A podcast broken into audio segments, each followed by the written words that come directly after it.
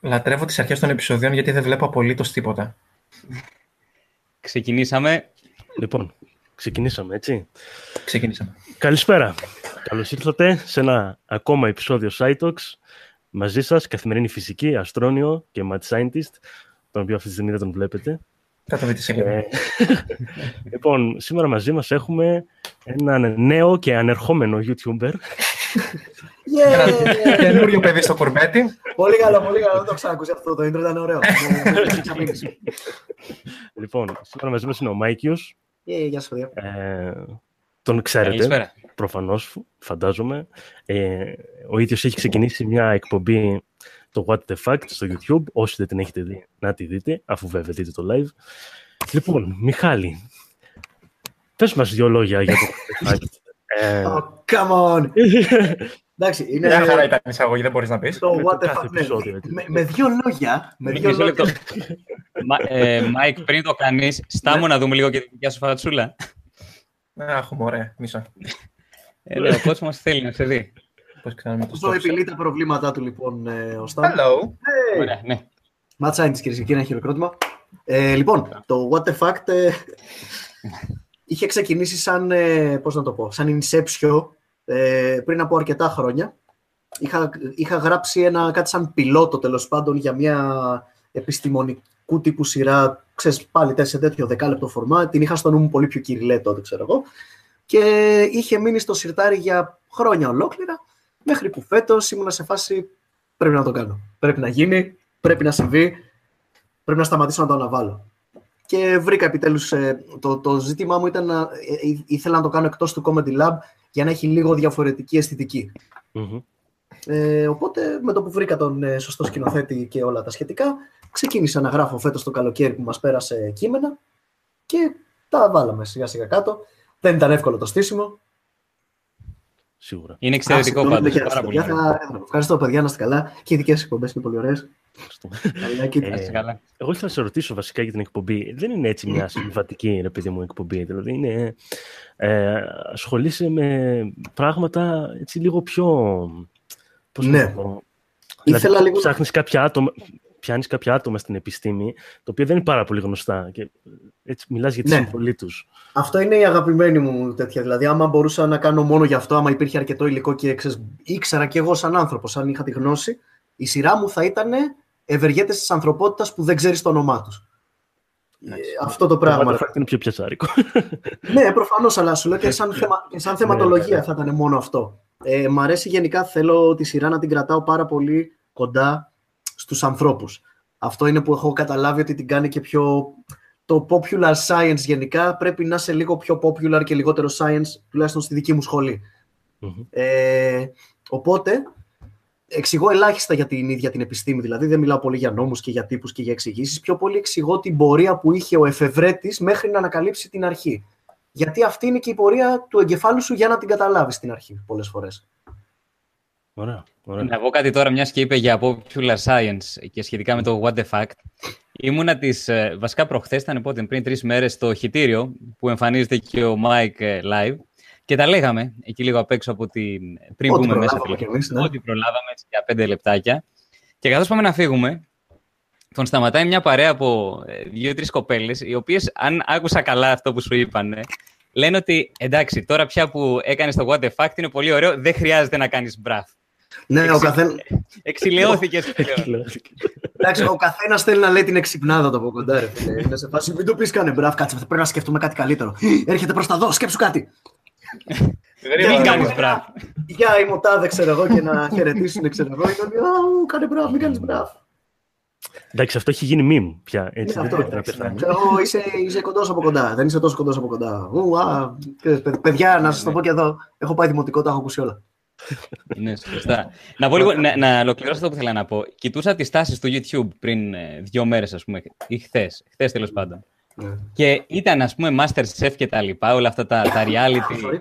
τα μα- μαγειρο, μαγειριality τέλος πάντων, τα μαγειρικά reality και τα λοιπά, και ο Μποτρίνη και το πώς βρίστηκε με τον κόσμο και τα λοιπά. Και κάπως έτσι πέρανα στο χρόνο σου στο YouTube.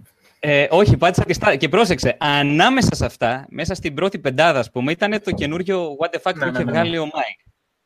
Και λέω, κοίτα να δεις τελικά. Ε, έχουμε στο μυαλό μας ότι ο κόσμος θέλει απαραίτητα reality και Όχι, φθηνά- παιδιά, όχι, φθηνή όχι, όχι. διασκέδαση κτλ.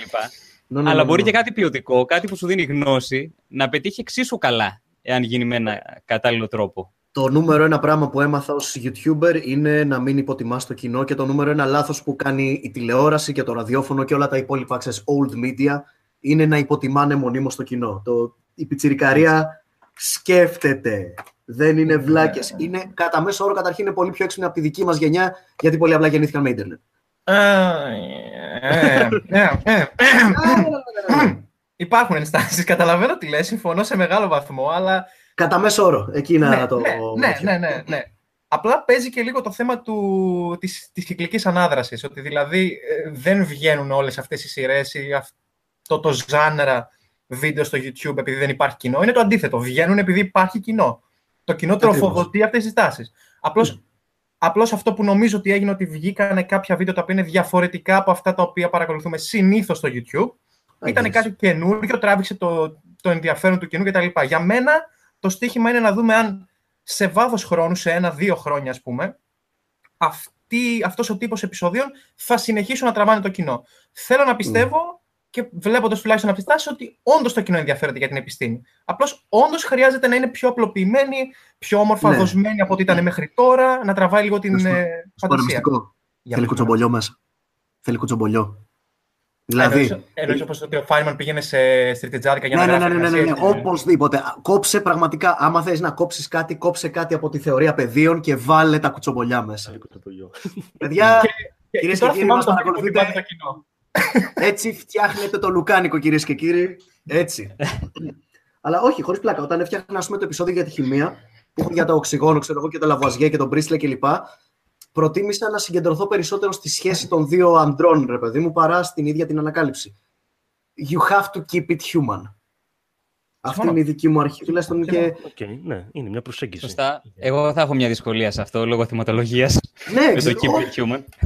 Ε, ξέρεις τι, ο μόνος τρόπος του Keep It Human είναι να μιλάς για τις ιστορίες. Αυτό. Δηλαδή ο κόσμος, το, είναι ωραία και η θεωρία κλπ. Αλλά είμαστε storytelling animals. Μας αρέσει να ακούμε ιστορίες. Τελείωσε. Αν του φέρεις, τη, αν του φέρεις τη γνώση και την πακετάρεις σε μορφή ιστορίας, θα τη θυμάται καλύτερα, θα την αναγνωρίσεις καλύτερα. Μμ. Ωραία. Εγώ τώρα που θέλω να πω για τη σταθερά του Hubble. Μη. αλλά, Πάμε αλλά δεν κυρίες έχω- και κύριοι. δεν, δεν έχω κάποιο κουτσομπολιό από πίσω για να το πω. Μια ιστορία. Edwin Hubble. Είναι λοιπόν ο Μποτρίνη, παιδιά, και η σταθερά του Hubble υπολογίστηκε ξανά. Nice, nice. Ε, Δεν έχω θες να κανένα εξηγήσεις- Μια παρένθεση. Θες να εξηγήσεις λίγο στο κοινό μας και όχι σε μένα, Ναι. εννοείται στο κοινό. Σε όσους δεν ξέρουν, ρε αδερφέ, τι είναι η σταθερά του Hubble. Εννοείται, αυτό ακριβώς θέλω να κάνω. Λοιπόν, η, η σταθερά του Hubble είναι μια σταθερά η οποία μας λέει το ρυθμό με τον οποίο το σύμπαν διαστέλλεται σήμερα.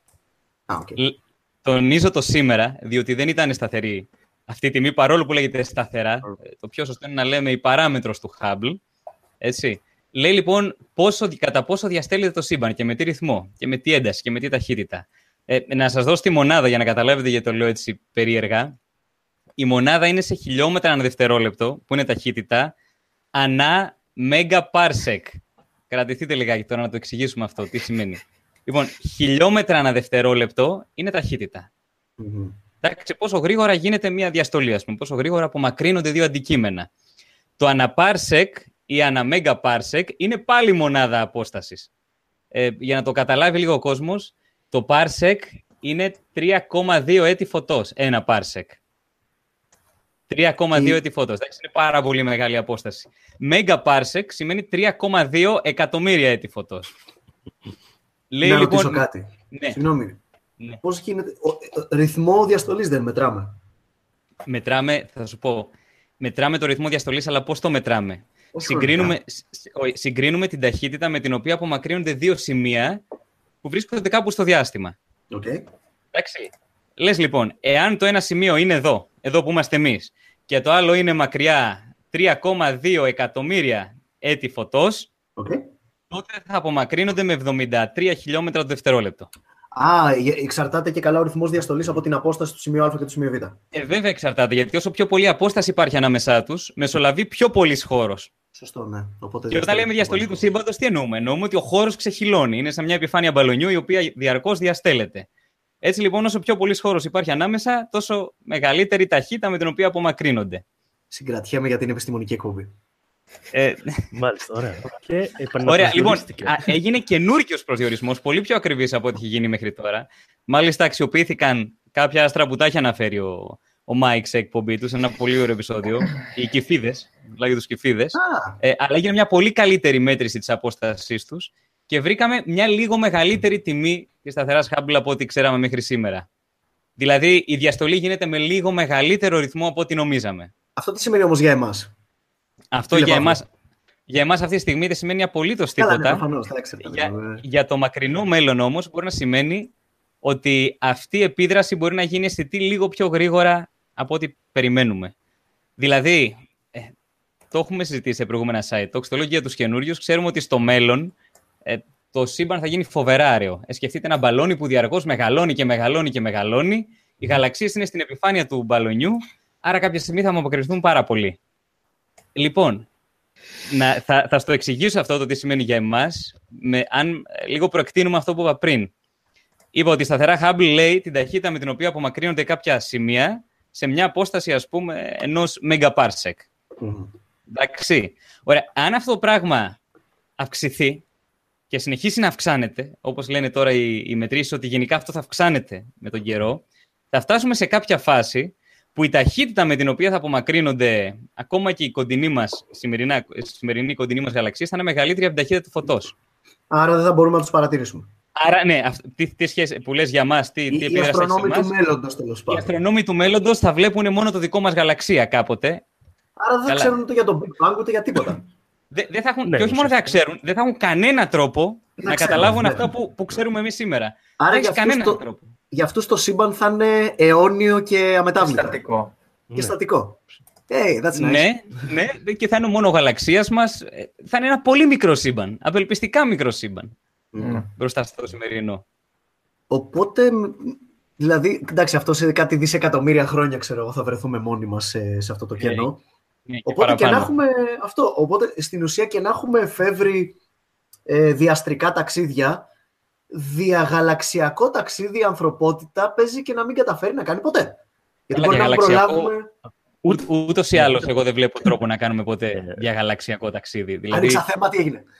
ναι, ναι. ε, πρέπει να βρούμε έναν τρόπο να πηγαίνουμε με ταχύτητες μεγαλύτερες από το φωτός. Ναι. πρέπει να φτιάξουμε warp drive δηλαδή. Μπράβο. Με απλά Ναι, λόγια, έτσι. ναι.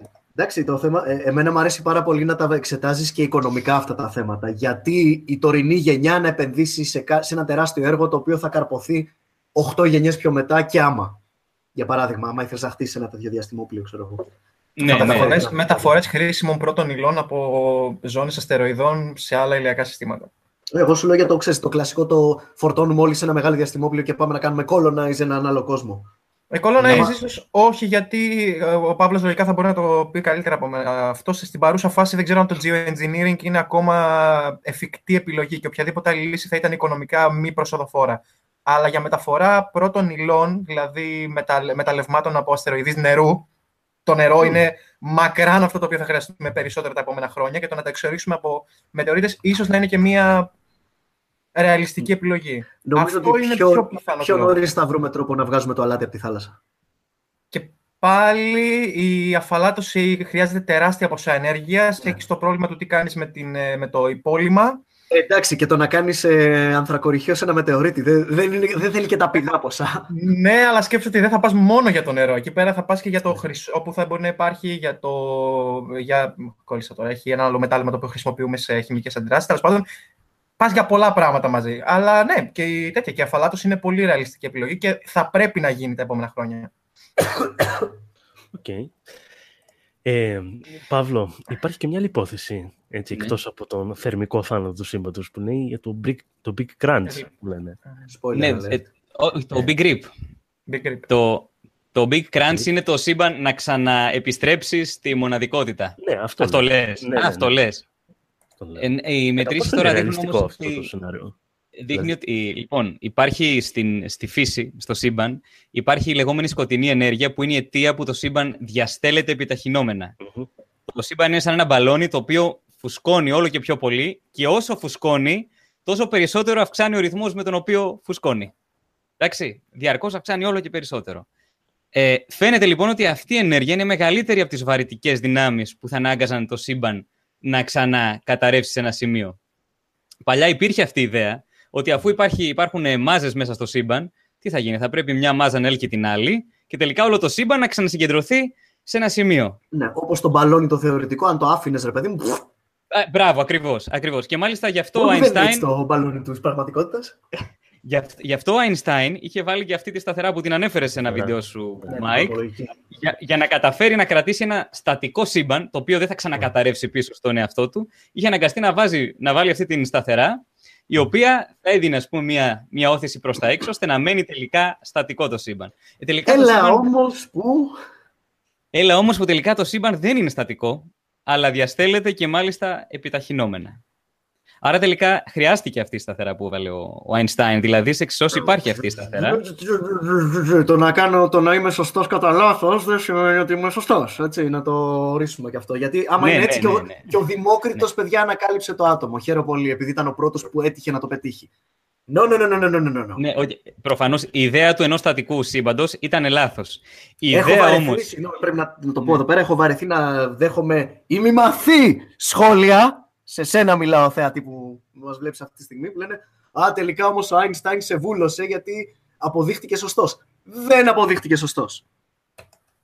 Όχι, Τελείωσε. αφού το έχει πει και ο ίδιος, ότι ήταν λάθος η υπόθεσή του. Έκανε την υπόθεση του στατικού σύμπαντος. Αυτή ήταν λανθασμένη υπόθεση. Το μεγαλύτερο του λάθος, ε, να προσθέσω. Ναι, ναι, ναι, ναι, βέβαια, Δεν βέβαια. ξέρω αν έχει κάνει κι άλλο. δεν, δεν είναι γνωστός για τα πολλά λάθη που έκανε, αλλά τέλος πάντων αυτό ήταν ένα λάθος. Αλλά ήταν σωστό το κομμάτι που έλεγε ας βάλουμε ένα, μια παράμετρο που να λέει ότι χρειάζεται μια δύναμη προς τα έξω, κάποια ενέργεια που να σπρώχνει το σύμπαν προς τα έξω, ώστε να κρατηθεί. Ε, τελικά υπάρχει αυτό το πράγμα, το λέμε σκοτεινή ενέργεια στην ουσία, και το σύμπαν διαστέλλεται επιταχυνόμενα, δηλαδή μόνιμα θα διαστέλλεται. Οπότε το Big Crunch δεν είναι μια από τις πιθανές ε, Μμμ. εξελίξεις του σύμπαντος, αλλά μια από τις άλλες πιθανές, ε, ένα άλλο από τα πιθανά ενδεχόμενα είναι το λεγόμενο Big Rip, το οποίο είναι ότι θα φτάσει να διαστέλλεται με τόσο μεγάλο ρυθμό που πρακτικά θα διαλυθεί η ύλη. Ακόμα και οι πλανήτες δεν θα μπορούν πλέον να συγκρατήσουν Α, δηλαδή την ύλη γύρω τους, θα, θα σπάσουν τα πάντα. Αυτό είναι μετά- το Big Rip. Θα μείνουν μόνο Είναι- σωματίδια, δηλαδή. Και μετά, Splatter έκδοση. και, και μετά δηλαδή σε κάτι ας πούμε τρισεκατομμύρια χρόνια θα, ξέρω εγώ, θα είναι τόσο γρήγορο που μπορεί να ξεπεράσει και την ε, ισχυρή πυρηνική και να σπάσει τα Ναι, ναι, quarks, ναι, ας ναι. πούμε. Ναι, ναι. Ακριβώς. Ακριβώς. Α, οκ. Πρακτικά η ύλη θα διαλυθεί. Δεν θα μπορεί να υπάρξει καθόλου ύλη. Ούτε Και θα πυρήνες είναι απλά- ατόμων, ούτε τίποτα. Και θα είναι απλά το τελικό στάδιο του σύμπαντος, δηλαδή θα είναι ένα μικρό buzz ενέργειας κοντά στους 0 Kelvin. Σκόνη και θρύψαλα. Ωραία. Spoiler alert. Λοιπόν, για όλα αυτά, παιδιά. Ωραία, ξεκινήσαμε. Παρ' όλα αυτά, Θα μείνετε είναι μαζί η μας. αρχή. Και καλό απόγευμα, παιδιά. Δεν ξέρω αν Καλό σας απόγευμα, κυρίες και κύριοι. Ωραία, ωραία. Χαμός γίνεται εδώ πέρα στο chat παρεμπιπτόντως. Έχουμε... Χαμός γίνεται. Βρίσκονται μέσα 1850 άτομα αυτή τη Ε, στιγμή. ο Κόρτης Λούξ ρωτάει, ας πούμε, γνωρίζουμε κάποια από τις ιδιότητες της σκοτεινής ύλης; Ε, ναι, ότι μπορεί να έλκει, να, επι... να αλληλεπιδράει βαρυτικά. Επιδράει με την ύλη μέσω της βαρύτητας. Μόνο αυτό γνωρίζουμε. Γι' αυτό τη τίποτα λέμε άλλο. και σκοτεινή ύλη. γιατί δεν ξέρουμε καν τι είναι. Απλά ξέρουμε σίγουρα ότι υπάρχει. Ε, Μπορεί να μην είναι ύλη. Η, ναι, η σκοτεινή ύλη είναι άλλο πράγμα από τη σκοτεινή ενέργεια καταρχάς. Μην τα, μην τα μπλέκουμε, δεν ξέρω αν ρωτήθηκε γι' αυτό. Όχι, Η, για σκο- η, σκοτεινή ύλη συγκεκριμένα είπα. η Μια σκοτεινή. απλοποιημένη βερσιόν και για μένα που δεν έχω την παραμικρή ιδέα περί Ωραία. του θέματος. Ωραία, λοιπόν. Παρατηρούμε τους γαλαξίες να περιστρέφονται. Ω, Εντάξει. ναι, αυτό είναι πολύ καλό. Λοιπόν, περιστρέφονται τόσο γρήγορα που κανονικά θα έπρεπε τα άστρα τα οποία περιέχονται πάνω στο γαλαξία να φεύγουν, να γίνονται μπίλιες και να σκορπίζονται. Οκ. Όχι μόνο αυτό, μια παρένθεση. Ε, Ναι. Νομίζαμε ότι το μ, μοντέλο περιστροφής του γαλαξία θα είναι ακριβώς όπως το μοντέλο περιστροφής ενός ηλιακού συστήματος. Για παράδειγμα, ο Ερμής που είναι πολύ κοντά στον ήλιο πάει πολύ πιο γρήγορα. Ε, Σιγά σιγά όσο Α, ναι, απομακρύνεσαι, ναι, ναι. οι εξωτερικοί πλανήτες πάνε πολύ αργά. Και αυτό είναι it feels natural παρεμπιπτόντως. Άμα, άμα πάρεις ένα νήμα με μια, μικ- ένα μικρό νήμα με μια μπάλα, θα γυρνάει γρήγορα. Άμα το πάρεις μεγάλο, θα γυρνάει αργά. Συνέχισε. Ναι, όμως. σωστά. Στο γαλαξία Σωστά. Δε- όμως, Ε, εσύ αναφέρεσαι στη διαφορική ε, περιστροφή του, του γαλαξία. Ε, δε- δεν αναφερόμουν σε αυτό. Ε, ήθελα να το πάω στη σκοτεινή ύλη.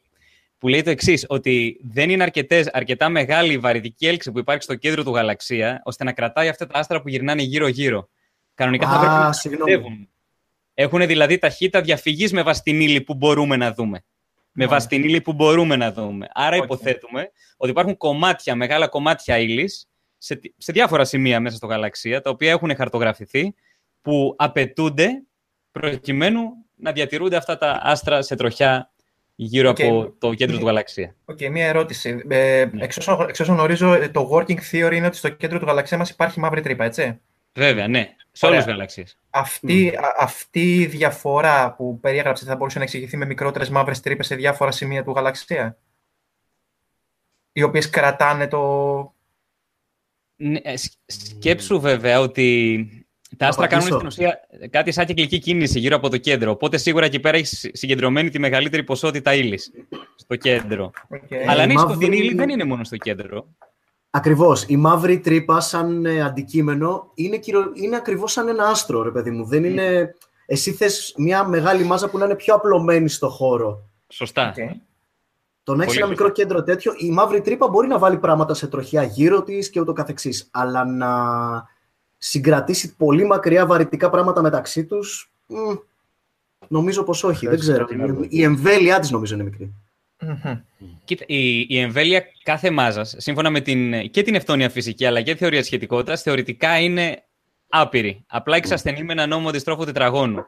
Δηλαδή, σε διπλάσια απόσταση η δύναμη γίνεται τέσσερις φορές μικρότερη και ούτω καθεξής. Άρα, για αυτό το λόγο, σωστά το λέει ο Μάικ, ότι πρέπει να υπάρχουν κομμάτια, σε, κομμάτια σκοτεινής ύλης σε, σε τυχαία σημεία ας πούμε, του γαλαξία. Μμ. Υπάρχουν προσομοιώσεις. Δηλαδή, κάποιος αν το γκουγκλάρει θα δει ότι έχουμε βάλει λίγο σκοτεινή ύλη εδώ, λίγο σκοτεινή ύλη εδώ.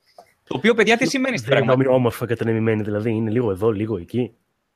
Ναι, ανάλο- ανάλογα με τον τρόπο που κινούνται τα άστρα. Λες, κανονικά, για να κινείται αυτό το άστρο έτσι, σε κυκλική κίνηση, θα έπρεπε να έχω ένα κομμάτι ε, βα, ε, βαρύτητας εδώ πέρα μεγαλύτερο, ας πούμε. Οπότε ας βάλω Είναι- εκεί πέρα. σκοτεινή. Είναι ακριβώς η ίδια αρχή που ανακαλύψαμε τον Πλούτονα. Κάποια στιγμή μελετήσαμε τις τροχίε του Ποσειδώνα και λέμε ρε φίλε, οι εξισώσει μας είναι λάθος γιατί ο Ποσειδώνας περιμένω 35, τι, 35 λέω, ξέρω εγώ 20 Ιουνίου πρέπει να είναι εκεί και δεν είναι εκεί, είναι λίγο πιο πίσω. Ναι, ναι.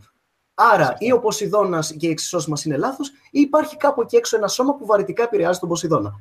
Και ο Ναι. Πλούτονας ήταν εκεί. Παρεμπιπτόντω, μια πολύ ωραία ιστορία της επιστημονικής πρόβλεψης. Ένα πολύ ωραίο παράδειγμα της πρόβλεψης. Της προφητείας σαν ιδιότητα της επιστήμης. Ωραίο θέμα, ωραίο. θέμα. Θα το κάνεις κάποια στιγμή; Φακιά θα το κάνω, δεν το... το- Spoiler alert. Ωραία. Λοιπόν, ναι, Στά μου είχες βάλει ένα ωραίο θέμα. Για ποιο θέμα μιλάμε τώρα; Μάλλον διάβαζες το chat, έτσι. Βες την αλήθεια, διάβαζες το chat. Έκανες αυτό το Έριχνα λάθος. μια μικρή ματιά να ρίξω το θέμα. Ναι, ναι, που δεν έπρεπε. Ισχύει. Για ποιο θέμα συγκεκριμένα μιλάμε; Ε, τώρα τελειώσαμε αυτό το θέμα και πάμε στο επόμενο που θα μας το Πάει. πεις εσύ. Α, για την Σκοτ- κάμερα. Οκ, το ναι, θέμα ναι. της σκοτεινής ύλης το λύσαμε, όπως έχεις Το καταλάβει. θέμα της Πάμε φετινή στο λύση το επόμενο. λύσαμε. Όλα καλά. Ωραία, πάμε Έτσι, παρακάτω έτσι. στο επόμενο θέμα. Λοιπόν, πρόσφατα λοιπόν είχαμε μία φωτογραφία από ένα άτομο. Το οποίο μπορεί να Μπορούμε ακούγεται να τη πολύ. δούμε αυτή. Υπάρχει τετρι- περίπτωση να την Αυτό έχουμε on κατέβασε screen. τη φωτογραφία για να το κάνω share screen. Α, ωραία. Λοιπόν, μισό λεπτάκι να το κάνουμε σωστά. Αυτό ακούστηκε weird, αλλά whatever. Λοιπόν, ε, να απαντήσουμε μια σύντομη πολύ ερώτηση εδώ πέρα. Ρωτάει ένας, η αντιύλη έχει καμία σχέση με τη σκοτεινή ύλη; Όχι, η απάντηση καμία. είναι όχι, καμία σχέση. Καμία. Ε, τέλος, καμία σχέση. Πάμε παρακάτω. Ε, Στέφανε, δεν θες να κάνεις elaborate; Έλα, Ε, πάμε γρήγορα. Τι είναι η αντίλη σε 20 δευτερόλεπτα μέχρι να βρει το 20 φωτογραφία. δευτερόλεπτα. Η αντιύλη μοιάζει πάρα πολύ με την κανονική ύλη, έτσι. Απλά έχει κάποιες διαφορετικές ιδιότητες. Κα- Δηλαδή, για παράδειγμα, ένα αντιηλεκτρόνιο, το οποίο ονομάζουμε ποζιτρόνιο, είναι ακριβώς ίδιο με το ηλεκτρόνιο, μόνο που έχει διαφορετικό φορτίο.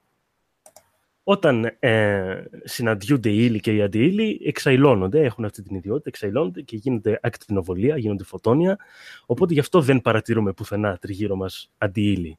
Τώρα, το γιατί η αντιύλη στο, στο σύμπαν επικράτησε της ύλης είναι μια πάρα πολύ ε, ωραία ερώτηση, την οποία δεν έχουμε, Μμ. δεν έχουμε απάντηση μέχρι στιγμής. Μμ. Γιατί είναι τόσο... Αλλά απλά να πούμε λιγάκι, να κάνουμε λίγο το, την απομυθοποίηση. Παιδιά, η αντίλη είναι σωματίδια σαν όλα τα υπόλοιπα. Είναι Σαν απλά όλα πάρα τα πολύ σπάνια. υπόλοιπα. Δηλαδή, Ναι. ένα ποζιτρόνιο με ένα, ξέρω εγώ, όπα, να το και το άτομο μας. Ε, ένα ποζιτρόνιο μπορεί να αλληλεπιδράσει ηλεκτρομαγνητικά με, και με άλλα πράγματα, ναι. αλλά προφανώς δεν θα προλάβει γιατί θα εξαϊλωθεί. Και Δηλαδή- παρένθεση, τα- η αντίλη είναι αυτή τη στιγμή η πιο ακριβή ουσία στο, στον κόσμο. Μιλάμε για ότι ένα γραμμάριο Σίγουρα. κοστίζει κάποια τρισεκατομμύρια. Ναι, κάπου εκεί. Πολύ πιθανό. Και νομίζω Πάρα ότι πολύ κοκαίνη δύσκολο που να ήταν παραχθεί, ακριβή. να παραχθεί. όχι, όχι. Άσχετο, για τώρα που μίλησε ο Στάμος και ξαφνικά εμφανίστηκε αυτή η εικόνα ενώ μιλούσε. Είναι σαν να μιλήσουμε με ρομπότ. Δεν ξέρω, μου έβγαλε κάτι από sci-fi τελείως. Ναι, ναι, ναι. Welcome ισχύει. humans. I'm afraid I can't do that, ε, Στέφανος. λοιπόν, Στάμο, πες μας για το άτομο. Λοιπόν, αυτό που Για το βλέπω- άτομο, σε, σε μαρκάρω για να βλέπει ο κόσμος το άτομο. Ναι, ναι, ναι. Λοιπόν, πάρτε λίγο μια καλή γερή δόση για να εξηγήσουμε και τι είναι αυτό που βλέπετε. Αυτό που βλέπετε καταρχήν είναι άτομο στροντίου. Είναι ένα χημικό στοιχείο. το, Το, το, οποίο, ναι, είναι το κέντρο. Αυτή η κουκίδα στο κέντρο που βλέπετε και αυτή η κουκίδα βρίσκεται ανάμεσα σε δύο μεταλλικές ράβδους σε, μια, ε, σε ένα δοχείο υπό κενό. Τι έκανε τώρα ο ερευνητής αυτός; Ρίξανε λέιζερ πάνω στο, σε αυτό το αντικείμενο, σε, αυτή, σε, σε, αυτή την, ε, σε αυτό το άτομο και μισό λεπτό γιατί αυτή τη στιγμή... Οκ. Ωραία. Και τα άτομα είναι πάρα πολύ μικρά. Δεν μπορούμε να τα δούμε υπό κανονικέ συνθήκες. Δεν το είδαμε αυτό το, το άτομο με γυμνό μάτι. Έτσι. Χρησιμοποιήθηκε μια απλή DSLR κάμερα. Απλώς ρίξανε λέιζερ πάνω και αυτό που έκανε το, το άτομο είναι να απορροφήσει ένα μέρος της ακτινοβολίας και να εκπέμψει ένα άλλο. Επειδή το, το άτομο στροντίου είναι σχετικά μεγάλα, ένα μέρος αυτής της ακτινοβολίας που, εκπέ, που εκπέμφθηκε από την αντανάκλαση τέλος πάντων, πολύ, πολύ, πολύ μπακάλικα, το έπιασε η κάμερα και μπορέσαμε να το δούμε σε μορφή φωτογραφίας. Και είναι η πρώτη φορά που έχουμε φωτογραφία ατόμου με απλή κάμερα. Κανονικά χρειαζόμαστε πολύ, πολύ ισχυρά μικροσκόπια για να κάνουμε αυτή τη δουλειά. Ηλεκτρονικά μικροσκόπια κτλ. Ηλεκτρονικά μικροσκόπια, ναι. Και άμα δείτε φωτογραφίες που, υπά- που κυκλοφορούν στο Ιντερνετ, είναι πολύ περίεργες εικόνες που βγάζουμε. Αυτή είναι η πρώτη φορά που βλέπουμε αυτή την κουκίδα σε τέτοια κλίμακα. Και είναι- ήταν ε, πολύ εντυπωσιακό νέο. Θα υπάρχουν ε, link φυσικά στο, στο βίντεο για Όταν να λέμε δείτε κάμερα, κάμερα, κάμερα, έτσι, DSLR κάμερα. DSLR Μια απλή απλή κάμερα. κάμερα. Ναι. Nice. Απλά, απλά ο Ωραία. τύπος έφτιαξε, έφτιαξε με τέτοιο τρόπο τη διάταξη ώστε να μπορεί η κάμερα να πιάσει την ακτινοβολία που εκπέμπει το άτομο του στροντίου. Ωραία. Ε, αν παρακολουθούν μαθητές μου, πρέπει να πω ένα συγγνώμη που σας είχα πει ότι δεν μπορούμε να δούμε άτομα με απλές κάμερες. Ο καθηγητής σας είπε ψέματα, ζητήστε είπα ψέματα. αναβαθμολόγηση. Πλέον μπορούμε. Πλέον μπορούμε. Ε, Ε, Και εσύ πρέπει να βάζει έναν αστερίσκο ακόμα. Αστερίσκο. Ακόμα. Σωστά, σωστά. είναι πάρα πολύ εντυπωσιακή η φωτογραφία, όντως. Ε, εγώ προβληματίστηκα λίγο γιατί δεν είχε προσπαθηθεί αυτό πιο παλιά. Δηλαδή, χρησιμοποίησε κάποια καινούργια τεχνολογία ο ερευνητής. Ε, εξ όσων ε, είδα, επειδή έριξα μια ματιά λίγο στην κάμερα, δεν ήταν κά, κάποιο, κάποιο ιδιαίτερο μηχάνημα, ρε παιδί μου. Ήταν η διάταξη, το πώς στήθηκε κτλ. Ίσως ήταν καινούριο μοντέλο και μπόρεσε να πιάσει περισσότερη τεχνοβολία. Ξεφεύγω από το αντικείμενό μου. Περισσότερα θα μπορείτε να μου πείτε εσείς γι' αυτό. Και εγώ ρωτάω, δεν ξέρω. Ίσως. Ίσως. Ε, απλά, α- ε, απλά βοήθησε αρκετά το μέγεθος. το, το στρόντιο έχει 38 πρωτόνια κοντά στα μ, 215 δισεκατομμύρια. Είναι, είναι σχετικά μεγάλο άτομο. είναι μεγάλο Ε, για Συνεπώς, άτομο. μπορεί πιο εύκολα να, μπορεί να εκπέμπει Μμ. ε, ενέργεια την οποία μπορούμε να αντιληφθούμε εμείς. Τώρα περισσότερα ξεφεύγω από το, Οκ. από το depth μου. Απλά να Βγείτε πούμε λοιπόν ότι- εκεί έξω, φωτογραφίστε τα άτομά σας κι εσείς. Και στείλτε μας τις καλύτερες φωτογραφίες στα βαθμολόγια. Ε, μωρό μου. Selfie με τα άτομα, έτσι. Το νέο trend. Βγάλτε selfie με Αγάπη ένα. μου, ναι, μπράβο, στείλε μου, ένα, κα- στείλε μου κανένα άτομο πριν κοιμηθώ, ρε παιδί μου, έτσι να το δω. αυτό, αυτό, αυτό. Τα νέα νούμερα. Λοιπόν. Ωραία. Το, το- να πούμε ότι η κάμερα ήταν, πώς λέγεται στα ελληνικά, το long exposure. η Α, ναι, φωτογραφία; ε, Μακράς μακράς, ε, έκθεσης. Ναι, ναι, ναι, ναι, Μακράς μπράβο, έκθεσης, μπράβο, Δηλαδή, μπράβο. η, ε, με γυμνό μάτι δεν τη βλέπαμε, γιατί η ακτινοβολία είναι πάρα πολύ ασθενής. Έτσι. Για αυ- ε, Αλλά ναι. επειδή είναι μακράς έκθεσης η φωτογραφική μηχανή, μπόρεσε σιγά σιγά να συλλέξει τα φωτόνια και να δημιουργήσει μια φωτογραφία, μια εικόνα. Επίσης, Ε, ναι. ναι, πες μου. Όχι, όχι, τίποτα. Γι' αυτό έγρα- ήταν ψηλοπαρερμηνία. Είναι ψηλοπαρερμηνία για όποιον έχει γράψει ότι το είδαμε με γυμνό μάτι. Και εγώ έκανα το λάθος στην αρχή πριν διαβάσω όλες τις πληροφορίες να πω ότι είδαμε άτομο με γυμνό μάτι. Να κάνω Δεν μια μπορούμε να το παρένθεση, δούμε με παιδιά. γυμνό μάτι. Ναι. Έχουμε, έχουμε παρέμβαση στο chat από το Retro Mario που Ναι. λέει ότι μια από τις ερωτήσεις που κάναμε πριν για ποιο λόγο δεν γίνει- είχε γίνει πιο Α, για το παλιά, φως. για παράδειγμα αυτό. Ναι, ναι. Ναι, πιο παλιά λέει δεν υπήρχαν αρκετά φτηνοί φακοί για μια τέτοια φωτογραφία και επίσης δεν υπήρχαν τόσο μεγάλοι αισθητήρες στις μηχανές. Ήταν αναπόφευκτο, Αυτό, απλά, αλλά όχι απλά όχι οικονομικά. οικονομικά viable. Ωραία. OK, OK. Ωραία. Thank you, Mario. Ευχαριστούμε. Ευχαριστούμε, Mario. Ωραία. Ε, επίσης να πούμε ότι η, το πώς είδαμε το άτομο είναι ουσιαστικά το πώς βλέπουμε το οτιδήποτε. Έτσι, δηλαδή, Μμ. ε, δεν γίνεται πραγματικά ποτέ αντανάκλαση του φωτός. Αυτό που γίνεται είναι ε, τα άτομα στην επιφάνεια του κάθε αντικειμένου απορροφούν τα φωτόνια και μετά επανεκπέμπουν σε συγκεκριμένη αμήκη κύματος. Παίζουν λίγο χαλασμένο τηλέφωνο. Δηλαδή μπορεί να λάμψεις Ναι. κόκκινο φως σε ένα άτομο και να μην πάρεις κόκκινο φως πίσω. ας πούμε. Προφανώς. Ένα καθηγητής μου μας το είχε εξηγήσει με πολύ ωραίο τρόπο. Λέει ότι φανταστείτε ότι, το, ότι τα ηλεκτρόνια, ρε παιδιά, γιατί ουσιαστικά την όλη δουλειά την κάνουν τα ηλεκτρόνια. Έτσι. Το φως που βλέπουμε να εκπέμπεται προς τα πίσω είναι από τα ηλεκτρόνια. Και έλεγε ότι πάρτε μια μπάλα, λέει, που είναι δεμένη με ένα σκηνή σε ένα στήλο, και πάρτε την, σηκώστε την και πετάξτε την. Αυτή η μπάλα θα, θα κάνει μια απόσταση και θα ξαναεπανέλθει. Μμ. Αυτό κάνει ουσιαστικά το άτομο όταν του δίνεις ενέργεια. Πηγαίνει προς ένα, προ- πιο μακριά από ό,τι μπορεί κανονικά, αλλά υπάρχει η ενέργεια που το τραβάει προς τα πίσω. Αυτή η ενέργεια προς τα πίσω είναι η ενέργεια που εκπέμπει το, το φως που βλέπουμε εμείς. Ωραίο παράδειγμα. Ωραίο. Ναι, ήταν πολύ, από τα πολύ έξυπνα παραδείγματα για εξήγηση αυτού. Ωραία. Ναι, είναι πώς Γύρω. διαγείρονται γενικά τα ηλεκτρόνια. Ναι. Το- Έτσι, δηλαδή, τα ηλεκτρόνια. Τώρα είναι λίγο δύσκολο το θέμα. Άμα θέλετε, δείτε Ναι. και τα βίντεο που έχω κάνει για την κυβαντική και όλα αυτά. Δηλαδή, Θα, αναφέρω κάποια που- θα πράγματα. τα βάλουμε και στο Ναι, ναι, ναι. όντως, όντως, έχει κάνει ωραία βίντεο ο Στέφανος πάνω σε αυτά. Ναι, μπορούν να απορροφάνε μόνο συγκεκριμένες ενέργειες τα ηλεκτρόνια. Και ε, Ωραία. όταν ε, αποδιεγείρονται, αυτές τις ενέργειες έτσι τις εκπέμπουν σαν φως. Και Μμμ. εμείς βλέπουμε τον κόσμο τριγύρω για καλή μας τύχη. Λοιπόν, Ωραία. Γιατί Λοιπόν, βλέπουμε. να, Γιατί ε, είπαμε για κβαντική τέτοια, συγγνώμη, μια τελευταία παρέθεση. Αυτό Ναι, εδώ ναι. πέρα δεν ξέρω αν φαίνεται. Είναι ένα, μια πατέντα που έχω κάνει σε ένα λέιζερ. Ε, είναι κολλητική ταινία με ένα σειρματάκι στη μέση. Και αυτό είναι Α, το δικό μου. ho- διπλή είναι- σκηνή πείραμα. Exactly, είναι homemade dual slit experiment. Ω, Πολύ ωραίο. Να δεις. Το οποίο it actually works, παιδιά, κανονικά. Ναι, ναι, δηλαδή ναι, το- κανονικά. δεν έχει δύο Ω, τέτοιες. Είναι κανονικό, γραμμή. Τέλειο. Είχες, κα- είχες κάνει ένα βίντεο πολύ παλιά γι' αυτό, έτσι δεν είναι; Ναι, είχα κάνει κι εγώ ένα, πειρα- ένα βίντεο με το πείραμα στο σπίτι. Μα, Ναι, ναι, ναι. παρόμοιο τρόπο ουσιαστικά. Εντάξει. Homemade, ε, ναι. Ναι, με ένα λέιζερ κόκκινο και. Υπά, υπάρχουν πολλές γάτες του, Σερ- υπάρχουν πολλές γάτες τους Σρέντιγκερ σε, σε Που θα κάποιο κυνηγάνε παράλληλο αυτό το σύμπαν που σε, laser. κυνη- που σε κυνηγάνε αυτή τη στιγμή, να το ξέρεις. Physics Ε, jokes! βασικά είναι ένα πάρα πολύ εύκολο πείραμα και μπορείτε να το κάνετε δηλαδή όλοι και είναι Αχα. πάρα πολύ εντυπωσιακό. Και άμα θέλετε το πάτε και ένα βήμα παραπέρα, εγώ είχα βάλει και ένα μεγεθυντικό φακό, ο οποίος υποτίθεται ότι λειτουργεί σαν ε, ανιχνευτής και από εκεί που είχες συμβολή, έτσι πολλές γραμμές, παίρνεις δύο γραμμές. Δύο σχισμένες, γιατί Δύο πολύ απλά σχισμένες. παρεμβάλλεις οτιδήποτε. Ναι. Βέβαια, δεν μπορώ να καταλάβω και το είχα συζητήσει και με έναν άλλο φυσικό γιατί ο μεγεθυντικός φακός λειτουργεί σαν ανιχνευτής. Και καταραίει η κύματος συνάρτησης. Οτιδήποτε λειτουργεί σαν ανιχνευτής, οτιδήποτε αλληλεπιδράσει με την ακτίνα σου πριν το τοίχο, είναι αυτό. Έτσι δεν είναι. Δεν είμαι πολύ σίγουρος. Γιατί ας πούμε. Ναι, αλλά και το έχω δοκιμάσει χαρτόνι και με άλλη φακό, επίδραση. και με φακό με, από γυαλιά το έχω δοκιμάσει και δεν γινότανε. Α, interesting. ναι, είναι όντως interesting. Αυτά. Quantum Λοιπόν. physics is weird. Έτσι, έτσι. Εγώ λέω να αφήσουμε το quantum physics και να πάμε σε κάποια από τα θέματα που έχει βάλει ο Μάικ. Ναι. Πάμε. Ναι, Γιατί έχει βάλει μερικά έτσι, θέματα που είναι Ναι. πολύ ενδιαφέροντα. Για πες ρε Μάικ, Ε, κοιτάξτε, δεν ξέρω με τι σειρά θέλετε να τα πάρουμε.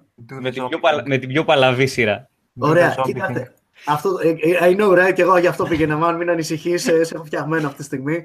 Ε, στο πνεύμα του επεισοδίου που είχα ξεκινήσει του What the Fact, ε, πώς θα ήταν μια ρεαλιστική εξωγήινη εισβολή, αντίστοιχα, σιγά σιγά έχω ξεκινήσει και γράφω και συντάσσω και πώς θα ήταν μια ρεαλιστική εισβολή ζόμπι, το οποίο μου το ζητάτε και αρκετοί εκεί έξω, το ξέρω, μην αγχωνιστείτε, το γράφουμε ήδη. Ε, και ήρθα εδώ πέρα να το κάνω bounce around στα κεφάλια σας για να με βοηθήσετε στο γράψιμο του επεισοδίου στην ουσία. έτσι. Θα είναι Δεν θα εισβολή σπάρω και όμως τριγώνια, bitches. από τα ζόμπι.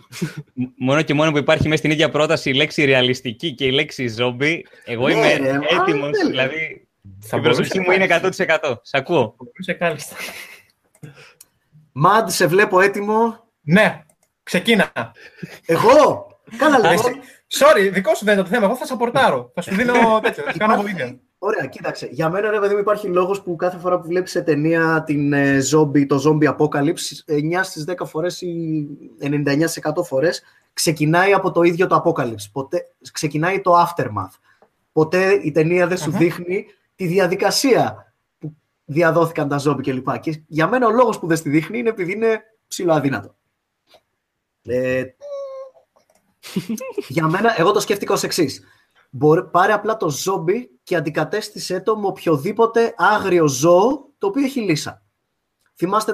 Α, θα σου πω. Θυμάστε τότε που είχε κολλήσει ένα σκύλος λύσα και μετά δάγκωσε έναν άλλο σκύλο και μετά από 10 μέρες όλος ο πλανήτης είχε λύσα; Exactly. exactly. Γιατί οι, οι, Logistics. ασθένειες που, οι ασθένειες που μεταδίδονται με το δάγκωμα, ρε παιδί μου, αντικειμενικά δεν είναι πανδημίες. Είναι άλλου τύπου ασθένειες. Ναι. Εντάξει, δεν είναι απαραίτητο η ασθένεια να μεταδοθεί με το δάγκωμα. Εμείς μιλάμε τώρα για τα κλασικά ζόμπι που σε δαγκώνουν και ξαναανασταίνεσαι και ούτω καθεξής, που κυνηγάνε νεκρή σάρκα. Θες τον ιό, θες το κλασικό airborne ε, ιός στην ατμόσφαιρα; Αν είχε airborne, τελείωσε. Αυτό είναι το, αυτό είναι το θέμα. Γι' αυτό, γι αυτό έχει νόημα αυτό που είπες για, το, για τη Λύσα. Γιατί η μόνη ρεαλιστική περίπτωση ιού ε, βάσης ενός ιού, ο οποίος θα μπορούσε να οδηγήσει κάτι τέτοιο, είναι η Λύσα. Η Λύσα ουσιαστικά. Ναι. από ένα Σαν σημείο και μετά- real world παράδειγμα. Ναι, η λύση ουσιαστικά από ένα σημείο και μετά σε, σε τρελαίνει και πηγαίνεις και δαγκώνεις άλλους ανθρώπους. Έτσι Ναι, μεταδίδεται. ναι. Για να μεταδώσει τη λύση. Όχι, αυτό παιδιά είναι legit ε, τέτοιο. Και εδώ, σε- πέρα, σε- έρχεται- παιδιά. και εδώ πέρα έρχεται η μαγεία και το γύρισμα. Ή, όπως και τα βακτήρια, μπορούν να αλλάζουν DNA μεταξύ τους. Δεν είναι Μμμ. παράλογο λοιπόν να μιλήσουμε για συγχώνευση μεταξύ δύο ιών.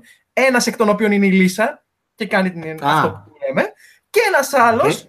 όπως το τοξόπλασμα, το Ναι. οποίο θα σου αλλάζει τον τρόπο με τον οποίο σκέφτεσαι. Πρακτικά το τοξόπλασμα τι κάνει; Το τοξόπλασμα είναι ένας, ε, είναι ένας μικροοργανισμός, ο οποίος κάνει τι, ε, μάλλον ο κύκλος του, ο κύκλος ε, ζωής του, ολοκληρώνεται μέσα στις γάτες.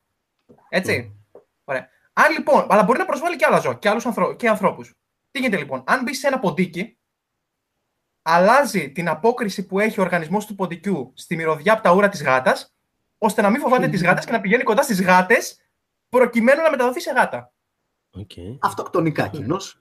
Αλλάζει τον τρόπο. Υπάρχουν διάφορα τέτοια παράσιτα, όντως. Ναι, κάνει Που hijack αλλάζουν τον ακριβώς τον εγκέφαλο. τρόπο που χρησιμοποιείς το μυαλό. Ναι. Χάνει... Και, και στους Ε, ανθρώπους γίνεται αυτό. Και στους ανθρώπους το κάνει. Ξέρεις τι ρε φίλε όμως, άκου ποιο είναι το πρόβλημα όταν είσαι ζόμπι. Okay. Ξέρεις, το κλασικό το ζόμπι, ότι πρέπει να, σου λέω, το, το ζόμπι που πρέπει να δαγκώσει άλλους ή τέλος πάντων αυτό, να αλληλεπιδράσει με τον κόσμο για να τον κολλήσει και να γίνει Μμμ. και αυτό ζόμπι και να τον φάει και το καθεξής. Είναι πάρα πολύ δύσκολο στη φύση, γι' αυτό και δεν το βρίσκεις πουθενά. Βρες μου εσύ ένα ζώο στο οποίο ε, η κύρια πηγή τροφής του, ο τρόπος αναπαραγωγής του και ο χειρότερος εχθρός του είναι το ίδιο πράγμα. Καλά, εντάξει, Για- σε αυτή την περίπτωση μιλάμε για έτσι κι τα αλλιώς για ζόμπι, ακραία. Για τα ζόμπι αυτό είμαστε εμείς. Σκέψου κάθε φορά που θα θέλεις να κάνεις σεξ να πρέπει πρώτα να παλέψει με ένα λιοντάρι. Προποθέτει όμως ότι, ε, αυτό, ότι μιλάμε για ένα νέο είδος το οποίο έχει, ε, κινείται υπό τους νόμους της δαρβηνική φυσικής επιλογής. Μιλάμε για Έτσι ασθένεια. πάμε. Μα, Ε, ρεαλιστική όχι. ζόμπι αποκάλυψη. Κάθε άλλο, μιλάμε για ασθένεια. Να, να κάνω ένα ερώτημα, ρε παιδιά. Ναι. Έστω ότι κολλάς αυτή τη λύσα, ας πούμε, και ε, σου βγαίνει φοβερή επιθετικότητα κτλ. Αν είσαι, άνθρω... Ναι. αν είσαι σκύλος, το καταλαβαίνω να θες να δαγκώσεις άλλους σκύλους. Αν είσαι άνθρωπος, θα να σου βγει επιθυμία να δαγκώσεις τον άλλον στο σβέρκο. Δεν ξέρω αν θα βγει ενστικτοδό. Δηλαδή, μπορεί να σου βγει να θες να πάρεις ένα όπλο, ένα μαχαίρι, να τον σκοτώσεις κτλ. Αυτό το καταλαβαίνω. Σαν μαζική παράκρουση δηλαδή. Μιλάμε Αλλά για... το- Περίμενε. Μισό, μισό λεπτό γιατί δεν άκουσα καλά. Μίλησες για λύσα τώρα. Είναι ένα παράδειγμα λύσα, ρε παιδί μου. Γιατί για κάτι αντίστοιχο μιλάμε στην ουσία. Να πάθεις κάτι σαν λύσα, να Ναι. έχεις φοβερή επιθετικότητα, να αλλάξει ο χαρακτήρας σου, αλλά το να φτάσουμε στο σημείο να πρέπει να δαγκώνεις τον, να βλέπεις άνθρωπο και να Όχι, λε. Αυτό συμβαίνει όντως, αυτό είναι legit. Άτομα Ναι, τα ναι, οποία ναι. φτάνουν στα τελικά στάδια της λύσα ε, έχουν επιθυμήσει επιβρά και δαγκώνουν. Τους πιάνει κάτι σαν, πώς το λένε, σαν παρόρμηση ενστικτώδης, καθαρά. Ναι. Αυτό δεν είναι, δεν είναι σενάριο, συμβαίνει όντως. Οκ, Ναι, αλλά legit. θε, θα, θα θες να φας τον εγκέφαλο του άλλου. Αυτό είναι άλλο. Αυτό είναι άλλο. Αυτό είναι, Περίμενε μετά όμως, πάμε στο, λέω, στο καθαρά, στο Στα καθαρά ζώδια, sci-fi ναι. κομμάτι. Στα, στα, συγγνώμη, εξετάζουμε zombie αποκάλυψη αυτή τη στιγμή. Φυσικά και θες να φας τον εγκέφαλο του άλλου. Είμαστε Ναι, για ναι, να το ναι, λέτε, ναι, τα Το τρέψει. βασίζουμε όμως σε ρεαλιστικά Μιλάμε για δεδομένα. ζω- Γι' Ναι, αυτό και αλλά είπα. ας πούμε, Γι' αυτό έστω και- ότι έχει ζω... ζωντανή νεκρή σάρκα, ρε παιδί μου, προφανώς. Έχουμε living dead, έχουμε σάπιου σε, σε κάποια Για- στάδια αποσύνθεσης οι οποίοι περπατάνε.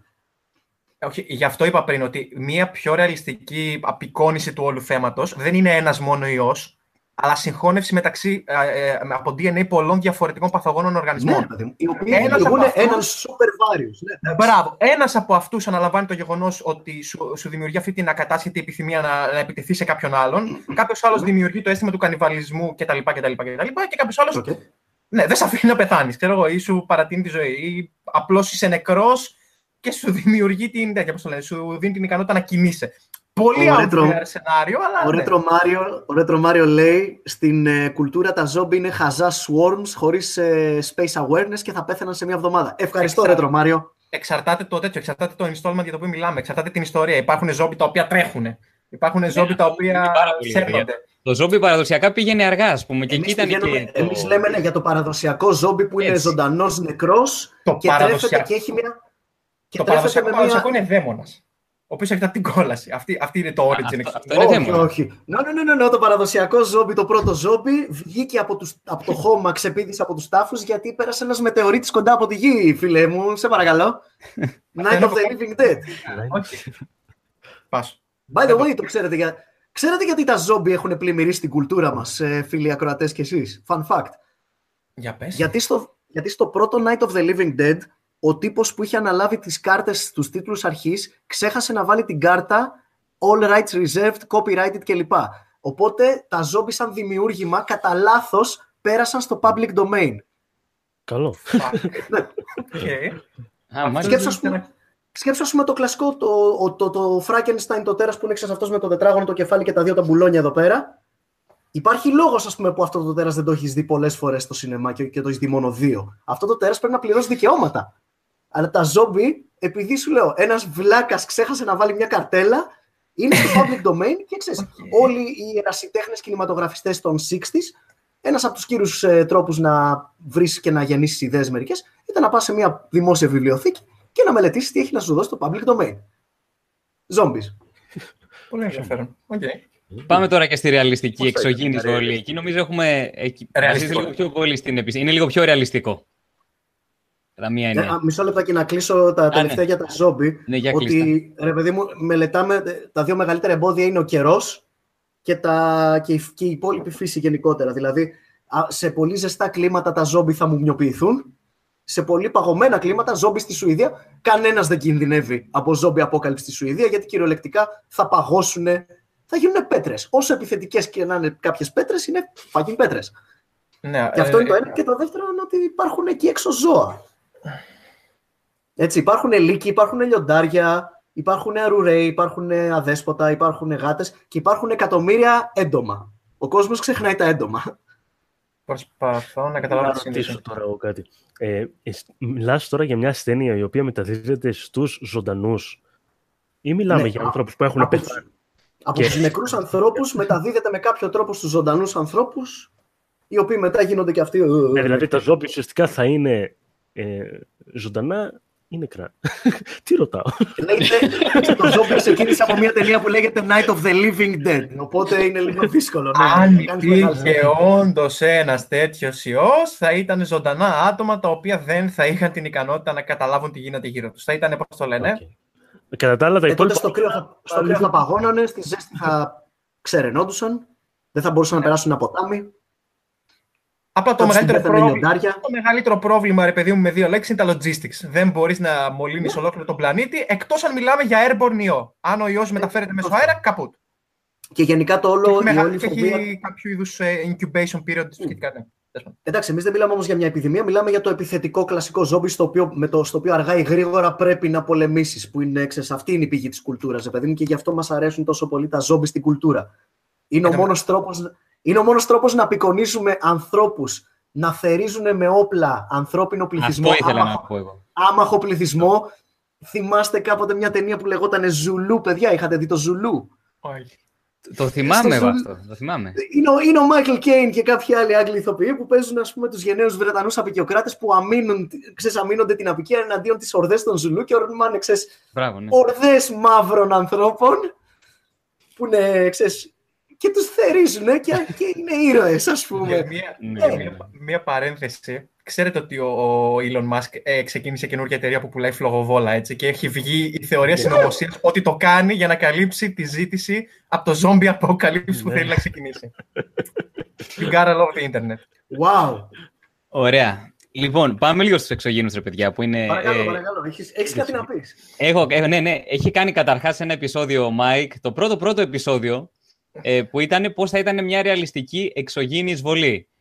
Και το, πες ποιο είναι το, το κεντρικό θέμα που μου είπες και από κοντά, αυτό που θες να τονίσεις, είναι ότι η επόμενη μέρα της εξωγήινης εισβολής θα ήταν μια μέρα που όλοι θα πηγαίνουν στη δουλειά τους. Ναι. Τελικά. Έτσι. Δεν δεν θα άλλαζε δραματικά η ζωή μας, θα Εκτός- συνέχιζε ναι, ο εκτός και αν κόσμος. ξεκίναγε, υποθέτω, ότι, υποθέτω προφανώς ότι οι εξωγήινοι έχουν έρθει με το μητρικό τους σκάφος παρκαρισμένο πάνω από τον πλανήτη μας, το οποίο σημαίνει ότι πρόκειται για εισβολή. Δεν, πρόκειται, δεν ήθελαν να μας μελετήσουν με ένα σκάφος ε, 35 ξέρω εγώ, χιλιόμετρα διάμετρο. Η πρώτη μας επαφή με εξωγήινους, ειδικά άμα δούμε εξωγήινους in the flesh που λέμε, αν, αν φέρουν πληθυσμό και δεν φέρουν ε, εξερευνητικά ρομποτάκια, τότε ήρθαν για να πάρουν τη θέση μας. Είναι εισβολή, ξεκάθαρα. Ωραία. Ε, εγώ είχα, είχα μία ένσταση, μια μικρή ένσταση ε, σε αυτό. Εγώ νομίζω ότι ξέρετε πώς θα ήταν μια ρεαλιστική εξωγήινη εισβολή. Θα πεθαίναμε και δεν θα ξέραμε γιατί.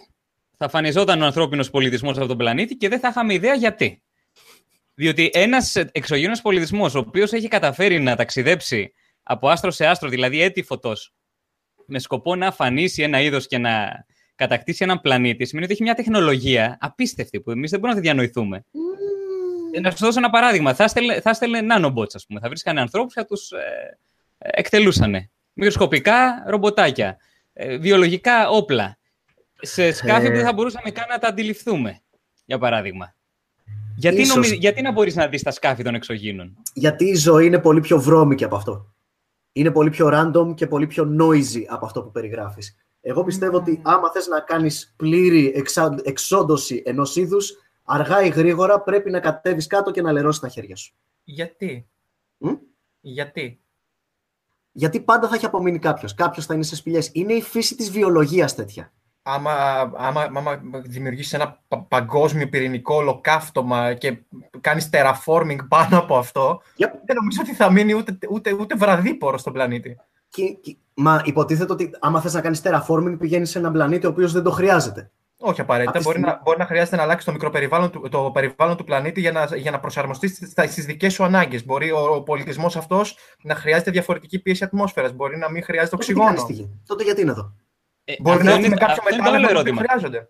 Τότε γιατί είναι εδώ; Εγώ σου λέω, εγώ σου λέω υποθέτουμε, ξεκινάμε το τέτοιο ότι ξυπνάς ένα πρωί και βλέπεις ένα τεράστιο εξωγήινο σκάφος στον ουρανό. Ο ναι. λόγος που είναι εδώ είναι επειδή τους αρέσει. Η, νομίζω, η, η εικόνα του. Πες, Στάμο, συγγνώμη. Okay, ε, το πιο απλό, ότι επειδή ε, βρισκόμαστε κοντά σε μια αποθήκη πρώτων ε, υλών. Πολύτιμων πρώτων υλών, τα οποία μπορεί να χρειάζονται για κάποιο λόγο. Yeah, μπορεί να έχουν yes, κάνει. Θε νερό, αν θες νερό, πήγαινε στην Ευρώπη. Δεν μιλάω, για τη γη, δεν μιλάω για τη γη. Μιλάω για τη ζώνη μετεωρητών που είναι σχετικά δίπλα στη γη. Ναι, αυτό. Ας, τα, ας τα πάρουν αυτά. Δεν, δεν τα αυτό, δεν λέγεται εξω, αυτό δεν λέγεται εξωγήινη εισβολή. Δεν ήταν το θέμα του επεισοδίου. Αυτό λέγεται εξωγήινη εξερεύνηση. Και... Α, το όλο κόνσεπτ είναι ότι έρχονται εδώ καθαρά για εμάς. Λέω στα πρώτα πέντε δευτερόλεπτα του βίντεο. Ξυπνάς, βγαίνεις έξω και βλέπεις ένα τεράστιο εξωγήινο σκάφος, αλά Independence Day. Αυτά είναι τα δεδομένα σου. Εσύ θα μου πεις για ποιο λόγο είναι ένα τεράστιο τέτοιο τύπου σκάφος και όχι microbots. Αν δεις microbots, λες, Α, μπορεί να είναι επιστημονικά ρομπότ. Μπορεί να ήταν. ναι, ρε, που λέω. Ε, Πώς να το πω. Droids που λέμε, drones. Άμα δούμε drones, είναι πιο καθησυχαστικό σε φάση παιδιά. Μπορεί να έχουν έρθει οι άνθρωποι να μας μελετήσουν κλπ. κλπ, κλπ. Αν δεις το μεγάλο εξωγήινο σκάφος, το μητρικό που λέμε, που έχει μέσα, το, που έχει μέσα κόσμο, mm-hmm. εκεί Άρα τα δεδομένα σου είναι αυτά, ότι ξυπνάς και βλέπεις τα, τα, τα σκάφη τους να κατεβαίνουν προς τα κάτω. Βλέπεις το, ναι, βλέπεις το σενάριο του Independence Day. Αυτό στην ουσία έπιασα. Πώς θα ήταν ένα ρεαλιστικό Independence Day. Α, μάλιστα. Ναι, οκ. Okay. Έτσι... Γιατί ξεκινήσαμε με άλλα δεδομένα. Ναι, ναι. Αν ξεκινήσουμε με αυτό ως δεδομένο, ότι έχουν έρθει εδώ. Mm. Πέρα από το ότι. Είναι εδώ. Γιατί και η δική ε, μου τοποθέτηση ήταν αυτή του Παύλου. Ναι. Ότι δεν θα ερχόντουσαν για αυτό το λόγο έτσι κι αλλιώς εδώ. Θα το έκανα ναι. πιο εύκολα. Καλά, ναι, ναι. Και ε, Καταρχάς, δεν έχει τίποτα η γη που να χρειάζεται ένας εξωγήινος πολιτισμός. Έτσι, να το πούμε αυτό. Δεν υπάρχει τίποτα στη γη το οποίο να μην μπορούν να το βρουν σαν πρώτη ύλη αλλού. Σαν πρώτη ύλη. Αν έχεις το χρυσό συνδυασμό, ρε παιδί μου, σου λέω, ας είμαστε λίγο τέτοιοι. Α το παραδεχτούμε. Δεν είναι ντροπή. Η γη είναι πάρα πολύ καλός πλανήτης αν θες να κάνεις οποιοδήποτε είδους ζωντανούς οργανισμούς. Οι συνθήκες της είναι πάρα πολύ μεταβαλλόμενες. Έχουμε γαμημένο υγρό νερό, παιδιά. Έχουμε τον παγκόσμιο διαλύτη σε υγρή κατάσταση αν μιλάμε για πολιτισμό ο οποίος έχει τέτοιες τεχνολογικές δυνατότητες, προσωπικά νομίζω ότι θα υπήρχε τρόπος να διαμορφώσουν τις συνθήκες αυτές και σε άλλο πλανήτη. Ήδη γνωρίζουμε εμείς, εμείς, ένας πολιτισμός που δεν έχει ξεπεράσει καν την κλίμακα του, του Καρντά σε πάνω από το 0,5, ότι υπάρχουν τέτοιοι πλανήτες σε σχετικά κοντινή απόσταση. Δεν είμαστε το μεγαλύτερο. Το μεγαλύτερο, by the way, μια και μιλάμε για απίκηση, απικισμό άλλων πλανητών, νομίζω ότι το μεγαλύτερο όμως εμπόδιο σε αυτό το τομέα είναι η ατμοσφαιρική πίεση, έτσι. Δηλαδή, ναι. η ανοχή μας σε εμβέλεια θερμοκρασιών μπορούμε να αντέξουμε αρκετές θερμοκρασίες. Μια ναι. σχετικά μεγάλη εμβέλεια θερμοκρασιών. Αλλά ατμοσφαιρική πίεση, φίλε, μισή ατμόσφαιρα πάνω ή μισή ατμόσφαιρα κάτω, τελείωσε. Μπούλο, δεν μπορούμε. Και θα επηρεάσει και τη θερμοκρασία. Ποια, ποια μισή. Νομίζω ότι το πιο ευαίσθητο πράγμα που είμαστε σαν άνθρωποι είναι αυτό. Ναι. Είναι, ναι, γενικά είναι πάρα πολύ εύκολο να καταστρέψεις το ανθρώπινο είδος αν έχεις λίγο, λίγο, λίγο πιο εξελιγμένα τεχνολογικά εργαλεία. Παιδιά, εγώ πάντως νομίζω ότι ένας ε, πολύ γενικά εξελιγμένος πολιτισμός, αυτό που θα έκανε θα ήταν να εγκαταλείψει τους πλανήτες τελικά. Γιατί οι πλανήτες, ναι, μεν μπορεί πρόσκαιρα να είναι μια καλή τοποθεσία για να ζήσεις, αλλά πάρα πολύ συχνά στους πλανήτες συμβαίνουν τεράστιες καταστροφές. Ναι. Για ποιο λόγο; Διότι έλκουν σώματα πάνω τους, αλλάζουν οι συνθήκες. Μπορεί να κλονιστεί ο άξονάς τους για κάποιο λόγο τυχαίο. Εποχές Ναι. παγετώνων κτλ. Πάρα πολλές πιθανές Πολύ καταστροφές. απλά ναι, αυτό. Κοίτα το παρελθόν της ίδιας της γης. Ναι, έχει εξολοθρεύσει τα είδη της πόσες, πέντε φορές; Και πολύ πιο ανθεκτικά ήδη από εμάς. Και πολύ πιο ανθεκτικά. Ακριβώς. Και να ζουν. Πού; Να έχουν φτιάξει διαστημικές βάσεις. Εγώ νομίζω ότι αυτό ήταν το πιο αποδοτικό. Ξέρεις Οι ποιο οποίες- σενάριο ήταν πολύ ωραίο; Ε, Εκτός από τις διαστημικές βάσεις, αυτό που είδαμε. Α, τώρα τελευταία το είδαμε σε μια αρκετά χαζή ταινιούλα, αλλά αυτό ήταν πολύ ωραία απεικόνηση. Ε, στο Independence Day Resurgence, το εκπληκτικό αυτό sequel. Δεν κατάφερα Ναι. να το δω ολόκληρο. Το Ε, είδα, το κάποια, είδα. κάποια στιγμή έρχεται και κανένα. μα- Είναι η κακή εξωγήινη που είναι τύπου Independence Day, αυτή που ξέρεις με σάρκα και οστά, και κάποια στιγμή έρχεται στη βοήθεια της ανθρωπότητας ένας άλλος εξωγήινος που είναι μια άσπρη μπάλα, η οποία τι είναι, στην ουσία είναι ένας τεράστιος σκληρός δίσκος που έχει μέσα uploaded όλες τις συνειδήσεις του, α, του πλανήτη από τον οποίο προήλθε. Και τις συνειδήσεις των παιδιών τους κλπ. κλπ. Είναι απλά ένα τεράστιο USB στικάκι Οκ. γεμάτο consciousnesses. Ζήζησε, ναι. Αυτό μου φαίνεται πιο ρεαλιστικό, χωρίς πλάκα. Οκ, το μιλάς μέλλον για... της ανθρωπότητα πιο κοντά το βλέπω εκεί. Μμμ, μμμ, μμμ. Ναι, ναι. Κατάλαβα. Ε, Στάμου, εσύ νομίζω έχεις όνειρο να γίνει κάτι τέτοιο, έτσι δεν είναι; Κοίταξε, έχω, έχω ένα να μπορέσουμε να κάνουμε μεταφορά συνείδησης σε τέτοιο και πρόσφατα και βρήκα και ένα πολύ γαμάτο τέτοιο, μια πολύ γαμάτο τρόπο που θα μπορούσε να γίνει αυτό. Τέλος πάντων. Αλλά να. Δεν κάτσε, ρο, μα, μα ρολάρι η φάση. Εγώ θέλω να ξέρεις επίτες το κάνα για να σου σκάσω πάσα. Επειδή την προηγούμενη, στην προηγούμενη συζήτηση δεν άντεξες. Μα λέγαμε τη μία το πέταξες. ναι, ναι. Λοιπόν, θέλετε να, πω- να πιάσουμε αυτό το κομμάτι ή να Εννοείται, συνεχίσουμε; Στάμο. Πες μας. Όχι, πρόσφατα διάβαζα σε ένα, ε, ένα blog ένας τύπος ο οποίος έχει διδακτορικό στο. Πώς λέγεται να δεις, Computational ε, Neuroscience. Μμμ. Ασχολούνται, ρε παιδί, με υπολογιστικά συστήματα στο πλαίσιο συνείδησης κτλ. κτλ. Και έλεγε ότι πρακτικά η συνειδητότητα την, ε, στη- στο, στη- στο πλαίσιο του sci-fi το βλέπουμε σε δύο, διαφορετικά, σε δύο διαφορετικές εκδοχές. Copy-paste, δηλαδή κάνεις αντιγραφή όλα όσα υπάρχουν εδώ και τα μεταφέρεις σε ένα υπολογιστή. Δεύτερο, με κάποιο μαγικό τρόπο αδειάζεις τη συνειδητότητά σου και τη μεταφέρεις σε ένα άλλο δοχείο, ας πούμε. Αλλά λέει, ο πιο ρεαλιστικός βάσει επιστήμης τρόπος που θα μπορούσε να γίνει αυτό θα ήταν σταδιακά. Δηλαδή, βάζεις ένα μηχάνημα το οποίο το ενσωματώνεις στον εγκέφαλό σου και αρχίζει σταδιακά να λειτουργεί συνεργιστικά με τον εγκέφαλό σου και να αναλαμβάνει κομμάτια του, των υπολογισμών. Σταδιακά δηλαδή να Μμμ. δημιουργούνται νευρώνες μέσα σε αυτό το σύστημα. Συνεπώς Οκ, δεν αυτό είναι μεταφέρεις πιο ρεαλιστικό. συνειδητότητα. Δεν μεταφέρεις Στα cyborg, συνειδητότητα. δηλαδή. Μπράβο, δεν μεταφέρεις τη συνειδητότητα. Αρχίζει αυτό να αναλαμβάνει όλο και περισσότερα κομμάτια των υπολογισμών για το σώμα σου, μέχρι τελικά όλη σου η συνειδητότητα να έχει μεταφερθεί εκεί πέρα, καθαρά λόγω λειτουργίας της καθημερινότητάς σου. Το βρήκα Ναι. εξαιρετικό κόνσεπτ. Αυτό είναι πάρα καλύτερο πολύ ωραίο. concept Δεν είναι που έχω αντιγραφή, δει. δηλαδή. Είναι μεταφέρεται η συνειδητότητα. Ναι, Είναι λειτουργεί πρακτικά αποκοπή. ένας δεύτερος- Ναι, αυτό. Πόλης. Αποκοπή επικόλληση. Ναι, Αλλά αυτό. σταδιακά. Ναι. Οκ. Το βρήκα εξαιρετικό κόνσεπτ. Αυτό είναι ωραίο κονσεπτάκι και η αλήθεια είναι από το κλασικό το copy-paste, ρε παιδί μου, ή το ένα προς Βγάζει ένα, νόημα. το στοιχείο προς στοιχείο replication, ε, βγάζει λίγο περισσότερο νόημα, είναι πολύ πιο κοντά σε πράγματα που ήδη έχουμε αρχίσει και πειραματιζόμαστε. Που αν δεις, ρε παιδί μου, όλες τις ταινίες ποτέ δεν εξηγούν πώς το μεταφέρεις από το ένα στο άλλο. Είναι πάντα με κάποιον μαγικό τρόπο που κανείς δεν Ε, ξέρει. ναι, εντάξει, ναι, προφανώς. Μα, μα γιατί δεν μας το εξηγούν ρε σεις ταινίες να πάρουν και Νόμπελ, ξέρεις; Σωστά. Ε, δεν είναι το fun part, υποθέτω. Θα μπορούσε. Ακριβώς. γιατί- Το fun part του να, μετε, του να μεταφέρεις τη συνειδητότητα σε ένα σώμα είναι πώς μετά θα κάνεις σεξ με αυτό το σώμα. Μμμ, ναι, θα μπορούσε Πιο καλύτερα. πολλές- αλλά Κακά τα ψε- Οι πιο πολλές ταινίες με αυτό ασχολούνται, παιδιά. δεν- Θα φτάσουμε και εκεί. Το Αργά fun, ή γρήγορα. part, το fun part δεν είναι απαραίτητα ότι δεν είναι η εξήγηση. Δηλαδή, σκέψου σε κάποιες ταινίες που ξεκινάνε με μυστήριο κτλ. Ποιο σημείο σε φτιάχνει περισσότερο, οι σειρές. Σε φτιάχνουν το σημείο που εξηγούν τι κατά συμβαίνει στη σειρά. Είτε Ναι, κάποια I guess. τεχνολογική σειρά. Εξαρτάται από το είδος σειράς. Εξαρτάται. Ειδικά στις ε, τέτοιου τύπου σειρές hard sci-fi Ναι. και σε σειρές ή ταινίες που έχουν να κάνουν με την ε, τεχνητή νοημοσύνη, πιο πολύ ενδιαφέρον έχει το πώς δεχόμαστε εμείς σαν ανθρωπότητα, εμείς οι πελάτες. Ποια είναι η αντίδρασή μας, ποιο είναι το customer ε, ανταπόκριση πελατών; Συγγνώμη, Πόσο- στο, στο, Ex- στο Ex Machina δεν σου άρεσε η φάση που, που εξηγούσε πώς Ωραίο. ακριβώς έφτιαξε τον εγκέφαλο της τύπισσας; Ναι, ωραίο ήταν. Απλά σου λέω, εμένα μου αρέσει πάρα πολύ να βλέπω τους ανθρώπους να είναι squishy, πυθ- ανώριμα πιθηκάκια, ό,τι τεχνολογία και να τους πετάς μπροστά τους. Οκ, δεκτό, ούτε εγώ. ε, Εντάξει. Πρώτη αντίδραση, ωραίο ρομπότ, πολύ ενδιαφέρον. How can I fuck it? Okay. Θα πω ναι.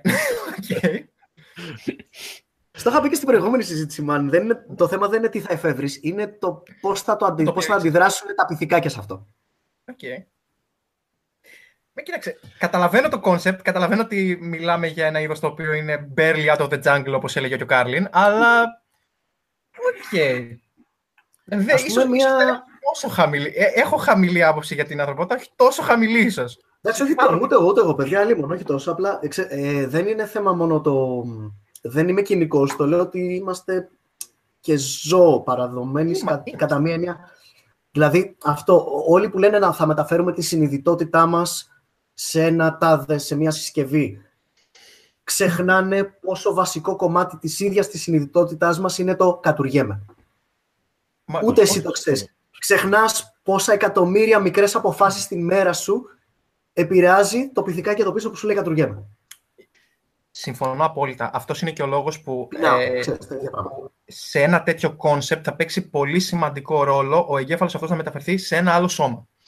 Δηλαδή, πέρα από το σενάριο ότι αυτό μπορεί να μεταφερθεί καθαρά σε έναν υπολογιστή, το πιο πιο ρεαλιστικό, ακριβώς για αυτό που είπες, επειδή ο εγκέφαλος λειτουργεί με όλα τα τμήματα του σώματος. Ο Σαμ Χάρις το έλεγε πάρα πολύ ωραία. Δεν είσαι μόνο οι υπολογισμοί που γίνονται στον εγκέφαλο σου. Είσαι το κόψιμο που είχες το πρωί από το χαρτοκόπτη. Δηλαδή, αυτό το κόψιμο σου δίνει μια συγκεκριμένη αίσθηση που δεν την έχει κανένας άλλος. Αυτό δεν μπορώ να φανταστώ πώς κάνεις replicate. Αυτό το θόρυβο. Αυτός ο θόρυβος μπορεί κάλλιστα να, να, να αντικατασταθεί, θέλεις να το πεις. Με κάποιο σώμα το οποίο θα είναι πλήρης ρέπλικα του εαυτού σου ακόμα και σε αυτό το κομμάτι. Then Αλλά- what's the point; Ε, Μια πλήρης λέπρικα του εαυτού μου δεν θα είναι αθάνατη. Why not? Μισό λεπτό. Μπορεί, μπορεί να βιώνεις πόνο και ειδονή και οτιδήποτε άλλο θέλεις, χωρίς να χρειάζεται να πεθάνεις. Και αυτό. Θα μπορούσε κάλλιστα και αυτό. Δεν είναι μόνο αυτό. Αυτό σας λέω. Μην το θεωρείτε ότι αυτό, η ανθρώπινη συνειδητότητα δεν είναι, ξέρω εγώ, σκέψη. Ε, και μερικά ξέρεις, πόνος, ειδονή κλπ. Είναι το ότι είμαι στην αίθουσα και προσπαθώ να συγκρατήσω την κλανιά μου, ρε παιδί μου, και αυτό επηρεάζει το 50% της σκέψης μου αυτή τη στιγμή. Ε, Ναι. thinking, διαβάστε το Thinking Fast and Slow για να καταλάβετε. Ε, του Κάνεμαν το βιβλίο. Μ- Μισό λεπτό. Οι Πάω να το προκαταλήψεις διαβάσω. μας. Πώς θα κάνεις replicate τις ανθρώπινες προκαταλήψεις; Το Μα- ότι, κρίνεις, το ότι κρίνεις κάποιον από τη φάτσα του. Είτε Ε, θέλεις όλα- είτε όχι. Όλα αυτά συνηγορούν στο ότι ο εγκέφαλος είναι ένα δυναμικό, τέτοιο, ένα δυναμικό όργανο. Αλλά αυτό σημαίνει ότι αλλάζει ανάλογα με τα ερεθίσματα που παίρνει. Δεν είναι απαραίτητο ότι πρέπει αυτά τα ερεθίσματα να είναι ηλεκτροχημικά. Μπορεί να είναι πληροφορίες, μπορεί να είναι το οτιδήποτε. Μπορεί να είναι αυτό που λες. Μπορεί να μην γίνεται να, να το Απλά κάνουμε. πρέπει να βρεις, αν δεν ναι, έχουμε απλά και- πρέπει να βρεις έναν τρόπο να κάνεις replicate όλες αυτές τις πληροφορίες όπου πρέπει να περιλάβεις και αυτό το που έλεγες, το, το κόψιμο στο δάχτυλο, ρε παιδί μου. Ε, θα σου αρέσει λογικά, μιας και κάνουμε αυτή τη συζήτηση, σαν κόνσεπτ καθαρά, το Altered Carbon η σειρά. Που παίζει. Α, οκ. Ναι, Ο, Στε- ο Στέφανος παθαίνει αναφυλαξία, δεν του άρεσε σαν τέτοιο, σαν σειρά. Θα μετά να πεις. αλλά σαν κόνσεπτ πατάει ακριβώς αυτό που λέμε αυτή τη στιγμή. Ότι μαζί με Μμ. τη συνειδητότητα μετα, μεταφέρεις μάλλον τη συνειδητότητα σε άλλο σώμα. Είναι, είναι ωραίο κόνσεπτ και κράτα το σαν τέτοιο, θα, λογικά θα σου αρέσει. Ναι, σαν Ωραία, κόνσεπτ παιδιά. καλό είναι, σαν ιδέα. Στην Μμμ. εκτέλεση λίγο υπήρχε πρόβλημα. Εντάξει, αυτό Το, είναι. μόνιμο- το μόνιμο πρόβλημα, ρε παιδιά. Το, το μόνιμο πρόβλημα. Όντως με το θέμα της συνείδησης και της μεταφοράς σε υπολογιστή κτλ. έχει παίξει πολύ ωραία το Black Mirror. Ναι. Που είναι πολύ καλή σειρά, by the Μμ. way. Αν δεν το έχει δει ο κόσμος, ας το δει. Πάρα πολύ καλή σειρά. Και αυτό Το και το Black Westworld. Mirror είναι μια πάρα Να- πολύ να- ωραία σειρά. Πες μου. ναι. Ποιο; Το Black Mirror. Α, οκ. Έχω δει τρία-τέσσερα επεισόδια. Δες τα όλα. Είναι πολύ δυνατό. Πολύ δυνατό. Είναι αυτό το hard sci-fi που σου λέει Να, συμβολισμός, πάρ' το ναι, τον βλέπεις; Do you see the symbolism? Κοίτα να σου πω κάτι. Δεν είναι νομίζω όμως πολλές οι σειρές και οι ταινίες οι οποίες παρουσιάζουν την τεχνολογία με τον τρόπο που την παρουσιάζει το Black Mirror. Δεν Funny είναι you should see that, Στέφανε. Γιατί κάτι, κάτι μου λέει ότι κάνεις ένα segue αυτή τη στιγμή. που λέμε και στην business. Ε, ναι, δηλαδή, δεν ξέρω, έχω την εντύπωση ότι οι περισσότερες ταινίες, οι περισσότερες σειρές, γενικά η pop κουλτούρα γύρω από το, αυτό, είναι λίγο techno-optimist που λέμε, έτσι. Δηλαδή, είναι Ναι. λίγο ε, αισιόδοξη προς την τεχνολογία. Όπα. Ε, όχι, μ. όχι optimist, το αντίθετο θα έλεγα. Συγγνώμη. Αντίθετο, ναι, αυτό ακριβώς, ναι. Ελάχιστες. Σου πω ταινία που είναι techno-optimist, αλλά θα σου πω. Ε, μία ξέρω μόνο η οποία είναι tech optimist. Σχεδόν. Πες Ωραία το. ταινιούλα. Το Ναι. Tomorrowland. Α, ναι, ξέρεις ποια άλλη είναι όμως. ε, απεικόνιση του μέλλοντος ως ε, ένα, ξέρεις, στην ουσία προβολή του παρόντος. Αυτό Καλύτερα, κάνει ξέρεις, ουσιαστικά, ναι. Star Trek. Το- Ναι, το Star Trek το έχει αρκετά και μπροστά από την εποχή του αυτή την απεικόνιση. Το, το, το Hair, παιδιά, που είναι ο Τζάκιν Φίνιξ και ερωτεύεται τη, Σκάλ- τη φωνή της Σκάλ Ναι. Γιώχανσον. Ναι, ναι. Ναι, ταινιάρα. Right? Ταινιάρα. Αλλά δεν θα έλεγα ότι Είναι- είναι οπτιμιστική. Ε; Δεν θα έλεγα ότι είναι τόσο οπτιμιστική. Οπτιμιστική δεν είναι, αλλά είναι πολύ ρεαλιστική, ρε παιδί μου, ότι ξέρεις, εξετάζει Ναι. πολύ casual, ακόμα και στην παλέτα της και στα χρώματά της και στο Ναι, φόντο ναι, ναι, που ναι, ναι, χρησιμοποιεί ναι, ναι. και όλα αυτά. Είναι πάρα πολύ, ξέρεις, η, η Apple αισθητική που είναι στο παρόν, πώς Και θα έχει- εξελιχθεί τα επόμενα χι χρόνια. Και έχει πολύ ομό ρεαλισμό στο σημείο, σε ένα συγκεκριμένο σημείο που φαίνεται πώς ακριβώς λειτουργεί το AI αφού πάρει τε- τα πάνω του, αφού πάρει Ναι. μπρος. Αυτό Εγώ ναι, σου αλλά λέω δεν και είναι οπτιμιστική. τέτοιο. Και το, ακόμα και το σχεδιασμό των πόλεων. Δες ρε παιδί μου, τα ξέρεις, τα outside shots, ας, ξέρω εγώ, να δεις πώς είναι η πόλη. Είναι πολύ ρεαλιστικού τύπου. Ξέρεις, δεν είναι η κλασική Blade Runner πόλη. Αλλά- Όλοι ξέρουμε αλλά ότι αυτό πάρα που- πολύ όμορφη, αλλά δεν θα γίνει. Αλλά αυτό που έλεγε ο Στέφανος έχει δίκιο στο σημείο ότι το Black Mirror είναι υπερβολικά πεσημιστικό. Δηλαδή, Είναι, ναι. είναι. είναι. Ναι, ναι, ναι. Είναι, είναι λίγο Ελένη Λουκά κήρυγμα σε, σε πολύ καλή μορφή sci-fi. Γι' αυτό και λέγεται και Black Mirror. Έτσι είναι η σκοτεινή αντανάκλαση της τεχνολογίας, ας πούμε. Μαλάκα, holy shit, μόλις τώρα, τώρα το κατάλαβα. Ναι. God damn it. Ήταν- Και, Ε, ε, Εμένα μου αρέσει πολύ όταν α, εξετάζει ενδεχόμενα με τεχνητής νοημοσύνης και συνειδητότητας, που το κάνει αρκετά συχνά δηλαδή στη σειρά, και πώς δηλαδή πρέπει να τα αντιμετωπίζουμε, πρέπει να τα αντιμετωπίζουμε σαν ανθρώπους στην τεχνητή νοημοσύνη. Είναι ηθικό, είναι ανήθικο; ναι. Ναι, ναι, ναι, ναι. Αυτό, είναι, αυτό είναι μεγάλο θέμα. Πολύ μεγάλο θέμα. Δηλαδή, Παιδιά, Μπε- Πιστεύω ότι η δηλαδή, τεχνητή νοημοσύνη, η ρεαλιστική τεχνητή νοημοσύνη του μέλλοντος θα είναι ένα πολύ εξελιγμένο. Θα είναι πάρα, πάρα πολλά μικρά Google Maps στην καθημερινότητά μας. Για μένα η τεχνητή νοημοσύνη, η ρεαλιστική στο μέλλον, θα είναι σπασμένη σε 100.000 σημεία. Οκ, πάρε τότε αυτό. Ας υποθέσουμε ότι πλέον έχουμε ρομπότ τα οποία περνάνε το Turing test για πλάκα. Όταν λέμε για πλάκα, για πλάκα. Δηλαδή δεν υπάρχει καμία περίπτωση να καταλάβεις ότι μιλάς με AI. Εντάξει, Και το- πες αυτά, ότι αυτό αυτά το θα είναι βάζει- chatbot. Πε Oh. Πες λίγο τι είναι το Turing Test να το ακούσει και ο κόσμος που μας ακούει. Το Turing test είναι ουσιαστικά ένας, ε, ένας άνθρωπος ο οποίος συζητάει με κάποιον άλλον χωρίς να βλέπει ποιος είναι και προσπαθεί να εξακριβώσει αν αυτό το άτομο με το οποίο μιλάει είναι πραγματικός άνθρωπος ή υπολογιστής μέσα από μια σειρά ερωτήσεων. Περνάμε το Turing test σημαίνει ότι δεν μπορεί να αντιληφθεί ότι αυτό με το οποίο μιλάει είναι όντως υπολογιστής. Μέχρι στιγμής, εξ όσων γνωρίζω, δεν έχει περάσει κάποιο σύστημα το Turing test. Μπορεί να κάνω και λάθος, αν κάνω, ρίχτε το στα σχόλια. Αλλά ας πούμε ότι πλέον περνάμε στο πολύ άκρο. Μιλάμε για- πλέον για έναν υπολογιστή ο οποίος for all intents and purposes σκέφτεται σαν άνθρωπος. Οκ. Πόσο ηθικό είναι να χρησιμοποιείς αυτό το σύστημα πλέον ως εργαλείο; Εγώ, παιδιά, δεν έχω άποψη γιατί πιστεύω ότι ποτέ, ποτέ, ποτέ, ποτέ δεν θα έχουμε τέτοιου τύπου AI. Ποτέ. Bad answer for Πολύ- science, αλλά οκ. Πολύ απλά, όχι, πολύ απλά γιατί δεν χρειαζόμαστε τέτοιου τύπου AI. Ε, ε, ε. Ναι, ε, ναι, αλλά αν το χρειάζεσαι, σου λέω Ναι, ότι και- στα επόμενα Μισό χρόνια θα λεπτό όμως. γίνει. Να πω κάτι. Nope. Μπορεί να χρειαζόμαστε ε, να αναπτύξει το AI τέτοιες ικανότητες που έμεσα να το κάνουν να έχει συνείδηση. Δηλαδή, μπορεί να θέλεις ένα AI που να είναι τροχονόμος, ας πούμε. Ένα άλλο AI που να, είναι, να καθαρίζει, ας πούμε, το σπίτι. Ένα άλλο AI που να παίρνει τα παιδιά από το σχολικό ή δεν ξέρω εγώ πού. Ε, σιγά σιγά, όταν θα προσπαθήσεις να αναπτύξεις αυτές τις ικανότητες που χρειάζονται αυτοί, αυτά τα ρομπότ, υπάρχει ο κίνδυνος να αναπτύξουν μια νοημοσύνη πολύ κοντινή στην ανθρώπινη. Αυτό λένε, ας πούμε, αυτές οι, οι υποθέσεις. Και θέλεις να στο δώσω και με οπτικά, με οπτικά πιο καλή προσέγγιση. Υπάρχει μια σειρά που λέγεται Humans. Δεν ξέρω αν το έχεις αν την έχεις έχεις πει. Νόμιζα ότι θα έλεγες Terminator. Όχι. Καλή σας σκέψη, αλλά δεν μου ήρθε. Το Humans, λοιπόν, δείχνει οικιακές βοηθούς ή εργάτες σε εργοστάσια, τους οποίους πλέον τους φτιάχνουν με πολύ ρεαλιστικά ανδροειδή και θεωρούν ότι είναι AI το οποίο είναι πλήρως προγραμματίσιμο. Και, προγρα... Συγγνώμη, είναι πλήρως καθαρά μηχανή, δεν σκέφτεται από μόνο του. Και σταδιακά αναπτύσσει την ικανότητα, γιατί μιλάμε για ένα σύστημα το οποίο το αφήνει πρακτικά να λειτουργήσει μόνος σε ένα δυναμικό σύστημα, αναπτύσσει αυτό που λέμε συνειδητότητα. Εντάξει, ρε παιδιά, αυτό το κάνουμε ήδη. Αυ- Εγώ πιστεύω, αν προκύψει κάτι τέτοιο, δεν υπάρχει αμφιβολία. Πολύ απλά, αυτά τα καινούργια AI θα γίνουν πολίτες της κοινωνίας μας. Δεν θα είναι είναι τόσο δύσκολο. αυτό. Το Ναι. κάνουμε, το Ξέρω. κάνουμε δεκάδες και εκατοντάδες χρόνια με κάποια άλλα πλάσματα που ακολουθούν ακριβώς αυτή την ίδια πορεία. Λέγονται παιδιά. Α, το ίδιο. Οκ. Ε, κάτσε, δεν είναι Θα- το ίδιο. Δεν θα είναι το θεσπιστεί, θα θεσπιστεί μια νομοθεσία που θα σου λέει όταν το Android Μμμ. bot σου φτάσει την τάδε, το τάδε εμπειρία, ρε παιδί μου, πλέον θα θεωρείται ενήλικας, θα μπορεί και αυτό να ψηφίζει, θα έχει δικαιώματα, θα έχει και υποχρεώσεις και θα είναι πλέον πολίτης της δημοκρατίας μας. Μπορώ να σου φέρω πάρα πάρα πολλούς τρόπους με τον οποίο μπορεί να γίνει abuse αυτό το πράγμα από οικονομικούς Μα ήδη λόγους. γίνεται abuse, προφανώς. Ήδη Όταν γίνεται το abuse. πλυντήριό σου φτάσει σε σημείο να ψηφίζει πάντως, κάνε σημάδι ότι κάτι δεν Έχεις πήγε πρόβλημα. καλά. Πρέπει να πάρεις άλλο πλυντήριο. Θα πρέπει να πάρεις άλλο πλυντήριο. δεν, μπορώ, δεν μπορώ να σκεφτώ τον τρόπο που θα είναι τόσο εύκολο στο περιγράφεις. Γιατί θα μιλάμε για μια εταιρεία που θα τα παράγει αυτά, έτσι.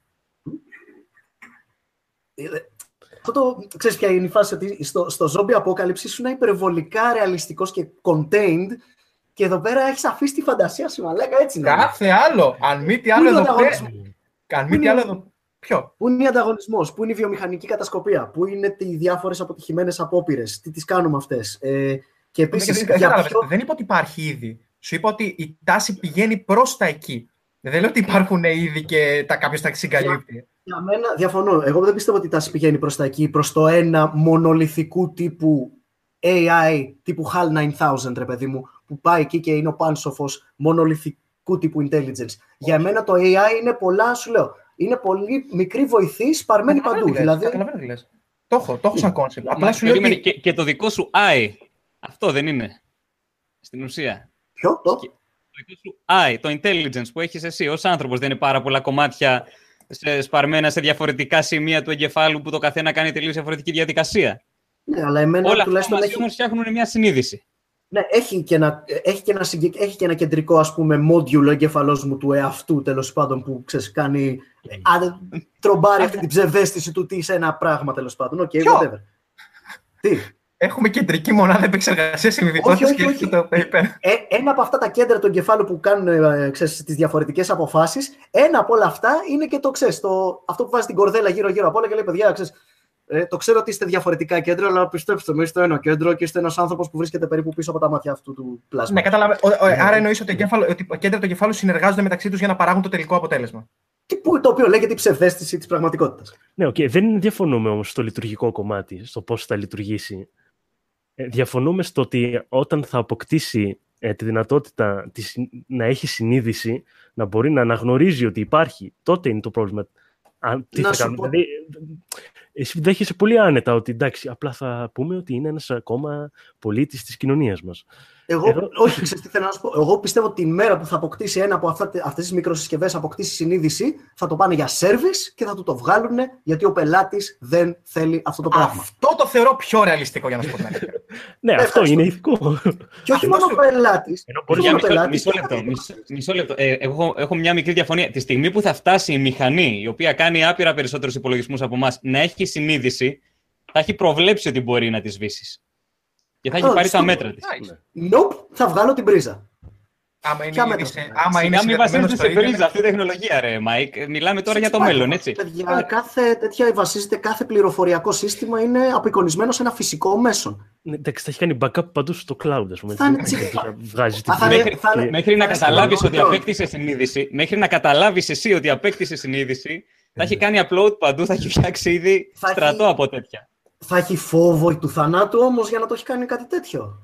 Όχι φόβο θανάτου. Ο φόβος θανάτου είναι καθαρά βιολογικό τέτοιο. Βιολογικό, σενα... Βιολογική. Πώς το λένε, συγγνώμη, κόλλησε τη λέξη.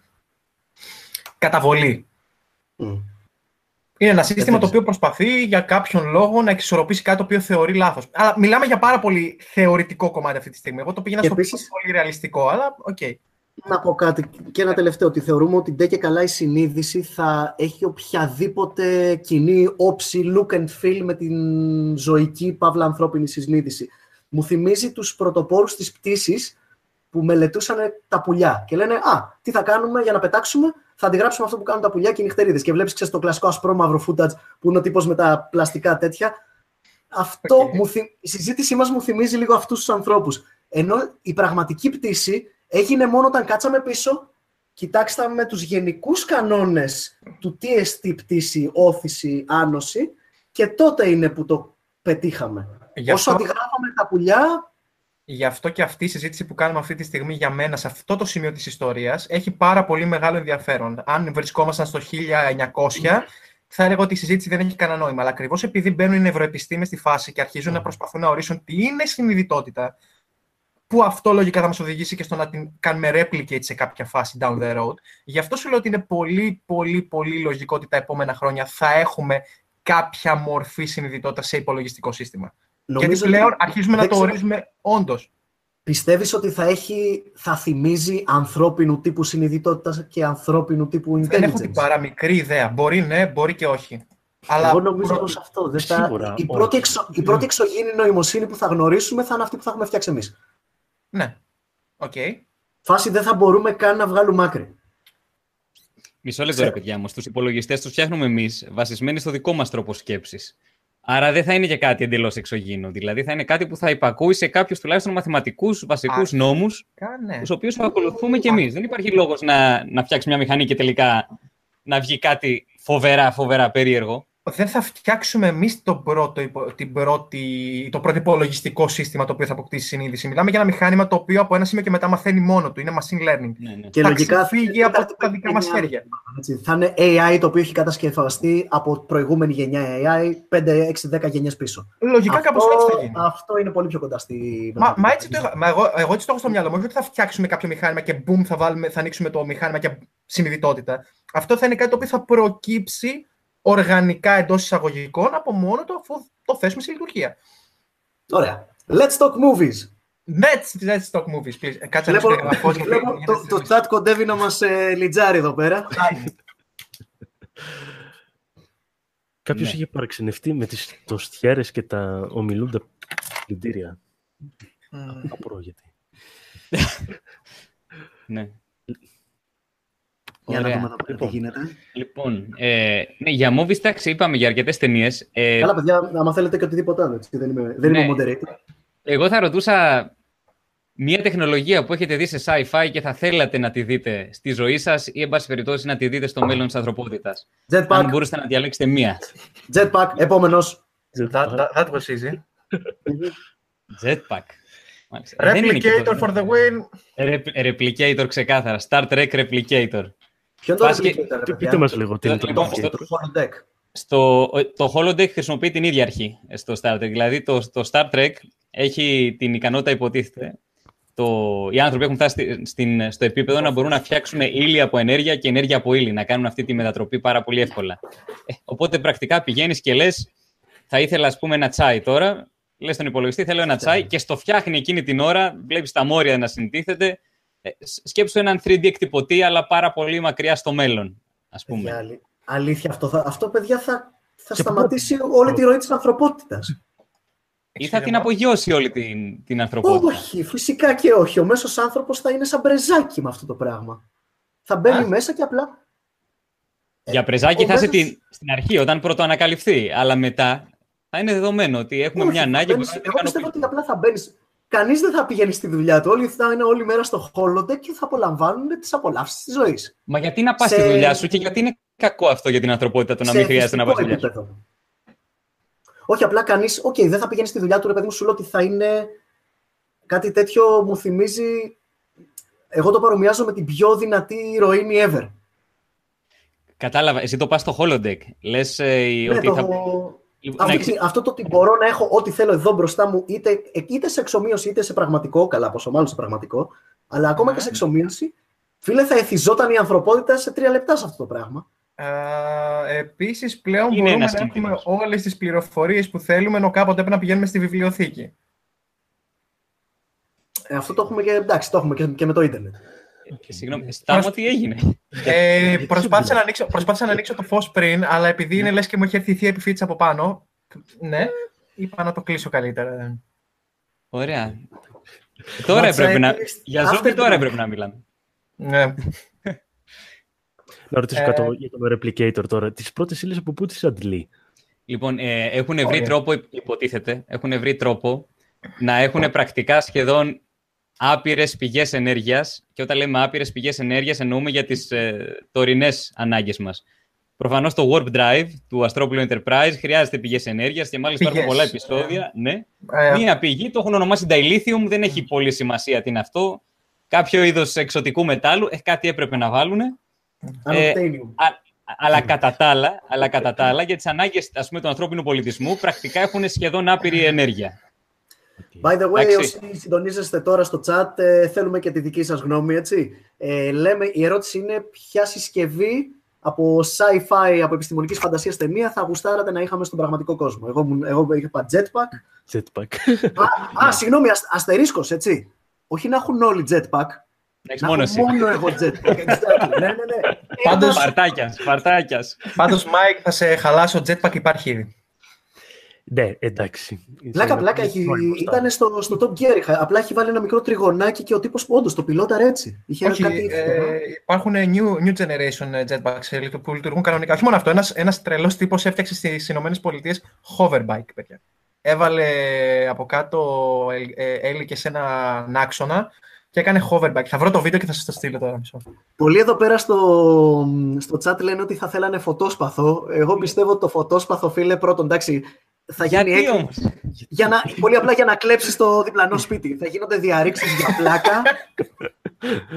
θα κάνουν Παιδιά. όλοι σαν το Qui-Gon Jinn. Το φωτόσπαθο Ναι, είναι το όπλο που και εμένα με εντυπωσίασε πάρα πολύ όταν ήμουν παιδί, αλλά αντικειμενικά είναι το πιο δύσχριστο και άχρηστο ναι, βασικά είναι όπλο καλό που θα μπορούσε να έχει χρήσιμο κανείς. Ρε φίλε, το Σου φωτόσπαθο. δίνει αντικειμενικά, φινέτσα. στε- Στις 10 μέρες θα το βαρεθείς ρε δικέ μου το φωτόσπαθο. Κακά τα ψέματα τώρα. Στην ουσία, ναι, τι μπορείς να κάνεις με ένα φωτόσπαθο. Απλά θα κόβεις πράγματα, ας πούμε, με πάρα πολύ ψηλή θερμοκρασία. Δηλαδή δεν Exactly. είναι κάτι. Το Ένα πιο πολύ ωραίο ωραίο portal- μαχαίρι για το portal τραπέζι. Ναι, Ε, Portal Gun έχουν προτείνει Ναι. αρκετοί. Αυτό είναι Ναι. πολύ Portal ωραίο. Gun, οκ. Portal Ναι, Gun. αυτό έχει όποιοι νόημα. το είπανε A+. Λοιπόν, Ε, α- μόνο- αφού το είπαμε μόνο για το κακό με Portal Gun, ε, ένα- μια ενδιαφέρον έτσι, συσκευή στο Star Trek είναι και οι τηλεμεταφορείς. Ναι, κάτι Βέβαια, αντίστοιχο. ναι, ναι, ναι, βέβαια. Βέβαια, Όλα, όλα αυτά είναι στην ίδια, στην ίδια αρχή. προκύπτουν διάφορα ερωτήματα με τις τηλεμεταφορείς του Star Trek. Μμμ, Πώς εγώ- ακριβώς γίνεται η Παιδιά, τηλεμεταφορά. θέλετε να το κάνουμε έτσι, να μας στέλνουν ε, στο chat, ρε παιδί μου, διάφορα τέτοια και να λέμε τους τρόπους που θα αποτυγχάνουν όλα αυτά στο σύγχρονο κόσμο. Για παράδειγμα, νομίζω ότι Party ένα poopers. τηλεμεταφορέας, ένας τηλεμεταφορέας τύπου ε, Portal Gun ή τέλος πάντων Transponder. ε, νο- ραδιενέργεια. ναι, αυτό τέλος πάντων που τηλεμεταφέρει ύλη, δεν θα κατέρε το διεθνές εμπόριο σε ένα μήνα. Α, Right? το διεθνές εμπόριο. Ναι, Ναι, ναι, ναι, ναι, ναι, θα κατέρε, μα, αλλά αυτό είναι το νόημα. θα, το- θα, θα γινόταν πολύ πιο φτηνά όλα τα αγαθά. Ναι. Καλά, αν φτάναμε, μιλάμε τώρα Σε για θέματα. τρανспόρτες και τέτοια πράγματα. Ναι, ρε, Portal σου λέω, Portal Gun. Ε, το, παιχνίδι, το, παι- το παιχνίδι το Portal δεν το έχεις παίξει ρε, εσύ που πετάει μια Α, τύψα για στους Portal, τοίχους λέμε. και Sorry, ανοίγει. νο- νόμιζα ότι λέγαμε για το transporter που λέγε ο... Όχι, Portal Gun, ότι Το ανοίγει Star, καλά ναι. μια τρύπα στον τοίχο και περνάς από Ναι, πίσω. ναι, ναι, ναι. Αλλά, αλλά στο Portal Gun πρέπει να έχεις επαφή και στα δύο μέρη που θέλεις να και- πάει. και- Δηλαδή, και- ανοίγει και μία το εδώ και Star μία Trek. εκεί. Και του Static πρέπει να έχεις μία συσκευή Όχι. εδώ και μία συσκευή στον προορισμό. Σωστά. Α, ο Ναι, ε, δεν θέλεις ναι. συσκευή στον Ή προορισμό, ένα- όχι, έχει ή ένα στον εμβέλεια. Απομπό. Έχει Α, εμβέλεια. δεν μπορώ, Σωστά. Όχι, όχι, κατεβαίνει Α, στον πλανήτη. Κατεβαίνει στον Σωστά, πλανήτη μια φίλε. χαρά. Έχεις μάλιστα- δίκιο, έχει εμβέλεια. Και μάλιστα το, εκείνο που είχε φτιάξει εκείνος ο τυπάς ο μηχανικός από ένα σημείο και μετά μπορούσες να κάνεις και μεταξύ πλανητών τηλεμεταφορά. Φίλε, τέρματα ανθρακοριχεία, γενικά τέρματα ορυχεία. Έτσι. Τέρμα το εμπόριο. Ε, ξέρεις, οι, οι αερομεταφορές, θαλασσομεταφορές κλπ. Βασικά αυτό, η, η οικονομία, την ξαφνική, εισα- αν, αν εισάγεις ξαφνικά Portal Gun στην οικονομία, καταρρεύσαν τα πάντα. Καλά, προφανώς. Κάποιος είπε Ωραία. πάνε, πάνε οι ταρήφε με τα Portal Gun. bye bye. Εννοείται. Γενικά, ο- οτιδήποτε είδους μεταφορά Ναι. εξαφανίζεται. Ε, by the way, αν το κάνουμε το ίδιο με το δικό μου με το jetpack, ε, αν είχαν όλοι jetpack, σκατά. Εδώ έχουν όλοι μηχανάκια και αυτοκίνητα και με τα βίας κρατιόμαστε ζωντανοί, παιδιά. Με το Αυτοκινού, αυτοκινούμενα Τέσλα και τα μυαλά στα κάγκελα. Μακριά από το τιμόνι οι άνθρωποι, σας παρακαλώ. Φίλε, πόσο ωραίο θα είναι αυτό. Πω, Τι ωραία που θα έρθουν τα αυτόματα αμάξια. Το πιο ωραίο πράγμα που όλοι έχουν ξεχάσει. Θα φτάνεις στον προορισμό, θα βγαίνεις έξω και το, πρα- το αμάξι θα παρκάρει τον εαυτό του. Ή εκείνη η μαγιά που έκανε ο Τόνι Στάρκ που έκανε ένα κλικ και έρχονταν το αυτοκίνητο από το πάρκινγκ. Τσακ. Ναι, ναι, ναι, ναι, ναι. Ή ξέρω εγώ, ναι, μπράβο. Πληρώνεις το λογαριασμό στο εστιατόριο, ανοίγεις το application σου πουπ, πουπ, πουπ, πουπ, και έρχεται μετά μπροστά και σε περιμένει. Μουα. Μπορεί να μην χρειάζεται να, να μην υπάρχει καν ανάγκη να έχεις δικό σου αμάξι έτσι, σε αυτή την Α, κατάσταση. ναι, λογικά θα είναι ξέρεις, πιο Commonwealth τύπου τα αυτοκίνητα. Ναι. Ναι. Πάνω σε συγκεκριμένο- Γιατί, δε- γιατί δεν θα είναι, οικονομικά, θα είναι οικονομικά πιο αποδοτικό να έχεις απλώς ένα application και όποτε θέλεις το αυτοκίνητο να Αυτό. έρχεται. Καλεί ένα, έρχεται, πας στον προορισμό σου. Και λιγότερος ε, τέτοιος, έτσι, και λιγότερη κίνηση.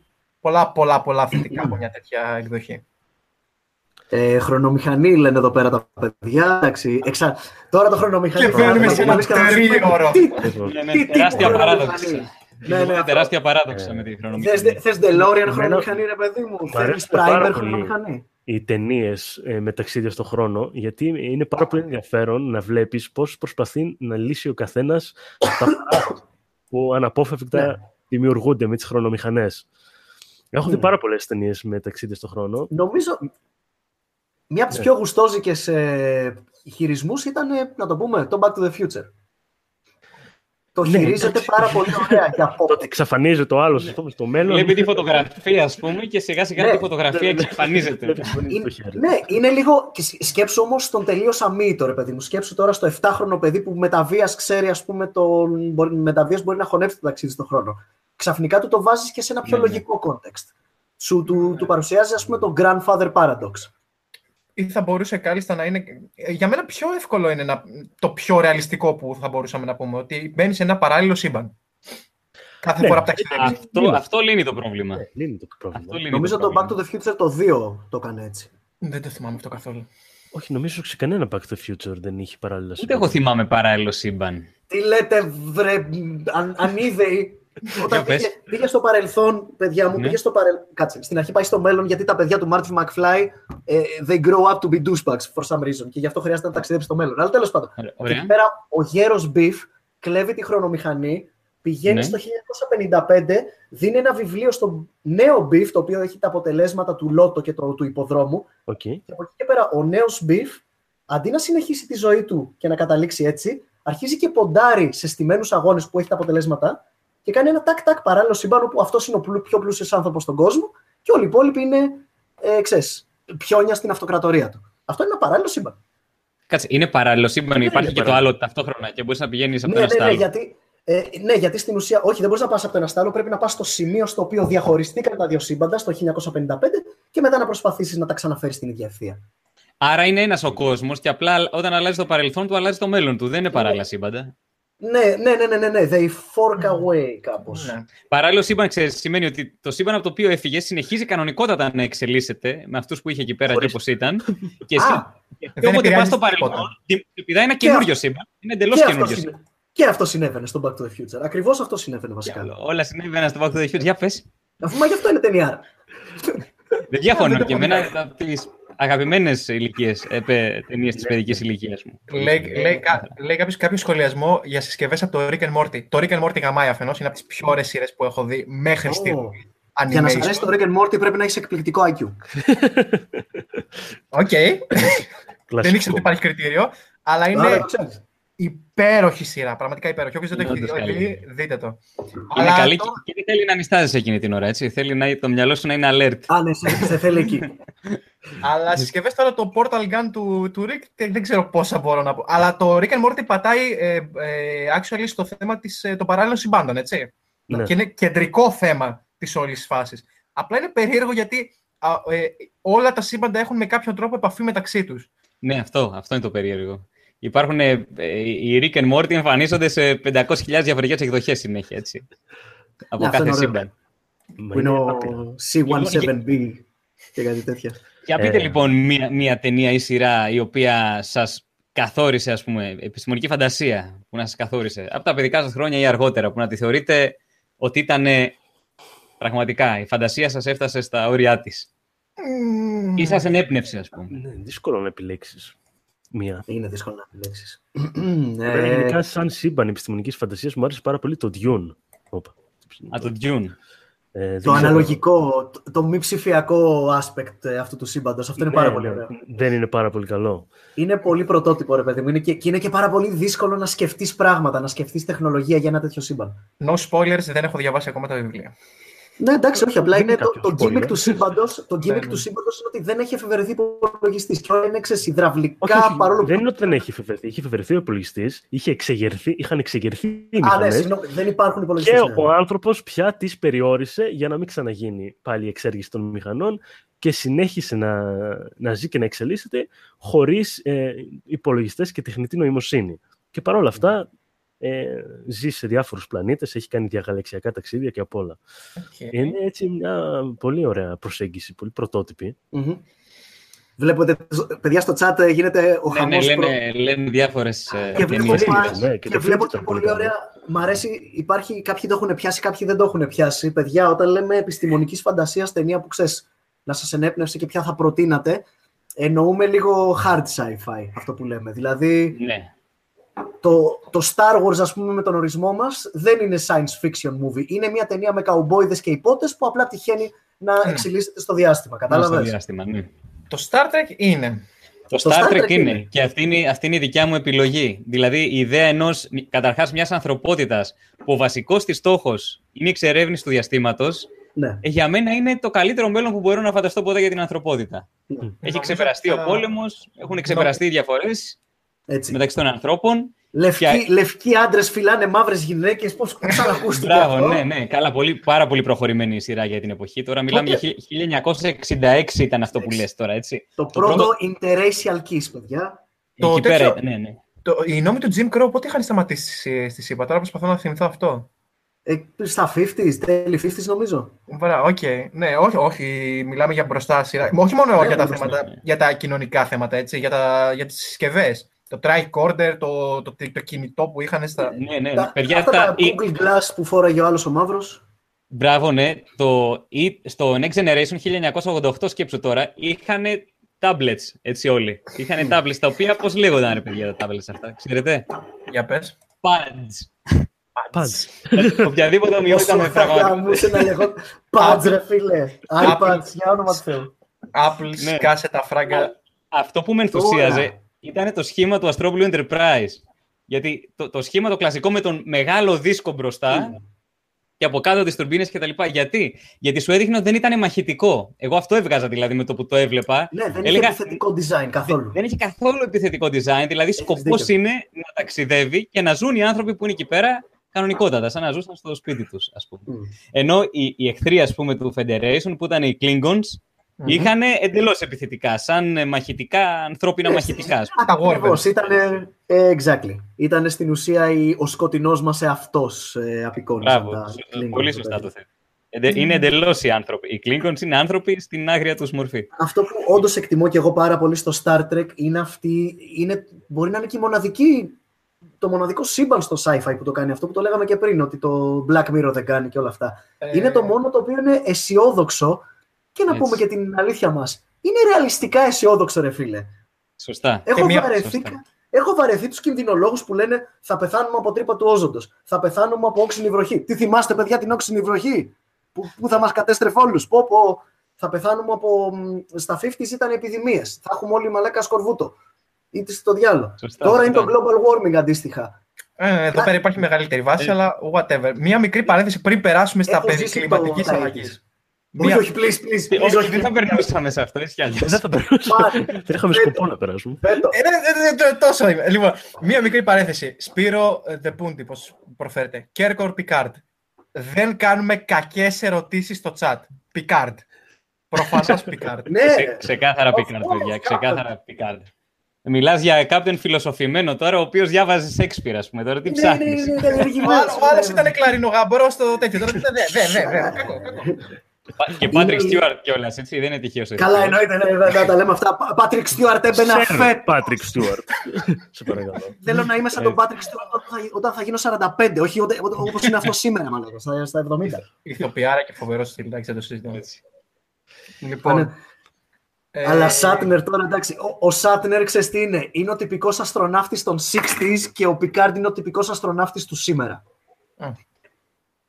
Ο, Σωστά. καου, ο καουμπόης, ο γήχο που χρειαζόμαστε πιο νιέρους, ρε παιδί μου, Ναι. versus τον Βασικά ισορροπιστή. ήταν- ήταν μια πρόεκταση. Πώς θα θέλαμε να είναι ο άνθρωπος στο πολύ μακρινό μέλλον; Εντάξει, τα 60s τον θέλαν σαν τον Σάτνερ. Ε, Ναι. Αργότερα είπανε θα θέλαμε κάποιον πιο φιλοσοφημένο, ας πούμε, και τα λοιπά. Σαν τον ε, Patrick Stewart. Of course, Captain. Ε, για το Interstellar που λέτε πολύ, κατά πόσο Μπου. βγάζει νόημα όλη η φιλοσοφία του, διαφωνώ, μου αρέσει. Έχει, προφανώς έχει ανακρίβειες, ειδικά προς το τέλος. Ή όχι, αν όχι ανακρίβειες, το πάει στο πάρα πάρα πάρα πάρα πολύ science fiction. Αλλά έχει ωραία σημεία. Αυτό το μέσα. ωραίο κομμάτι. Αυτό είναι το υπέροχο κομμάτι του Interstellar. Όλο, Το, όλο, το, όλο. το φινάλε είναι το, το, το fiction. Αλλά τα, ναι. τα υπόλοιπα έχει αρκετή φυσική μέσα και όχι κακή φυσική. Και εξηγεί Ναι, με, όχι. πολύ, ω- με πολύ ωραίο τρόπο το, το θέμα της σχετικότητας. Και Ναι. μικρό, μικρό ε, τέτοιο, πώς το λένε, ε, fun fact, στην ταινία παρουσιάστηκε για πρώτη φορά η πιο ακριβής 3D απεικόνηση σκουλικότρυπα, στην οποία μάλιστα παρήγαγε καθηγητής πανεπιστημίου. Τώρα θα βρω το όνομα και... Α, και ο Kip Thorne νομίζω. Α, ο Kip Thorne, μπράβο. Ήταν ο μπράβο. Kip Thorne ε, σύμβουλος Ναι, ναι, ταινίας, ναι, ναι. ναι, ναι, ναι. Το φτιάξανε Νο- σε νομπελίστας. κανονικό simulator, ναι. Ναι, παιδιά, το Interstellar, η επιστήμη στο Interstellar είναι αρκετά καλή, είναι πολύ κοντά, ξέρεις, έχει αυτό τον πολύ ωραίο, χτυπάει πάρα πολύ ωραία την ισορροπία, ξέρεις, επιστήμης προς διασκέδαση, απλά οι χαρακτήρες είναι χάλια στο Interstellar.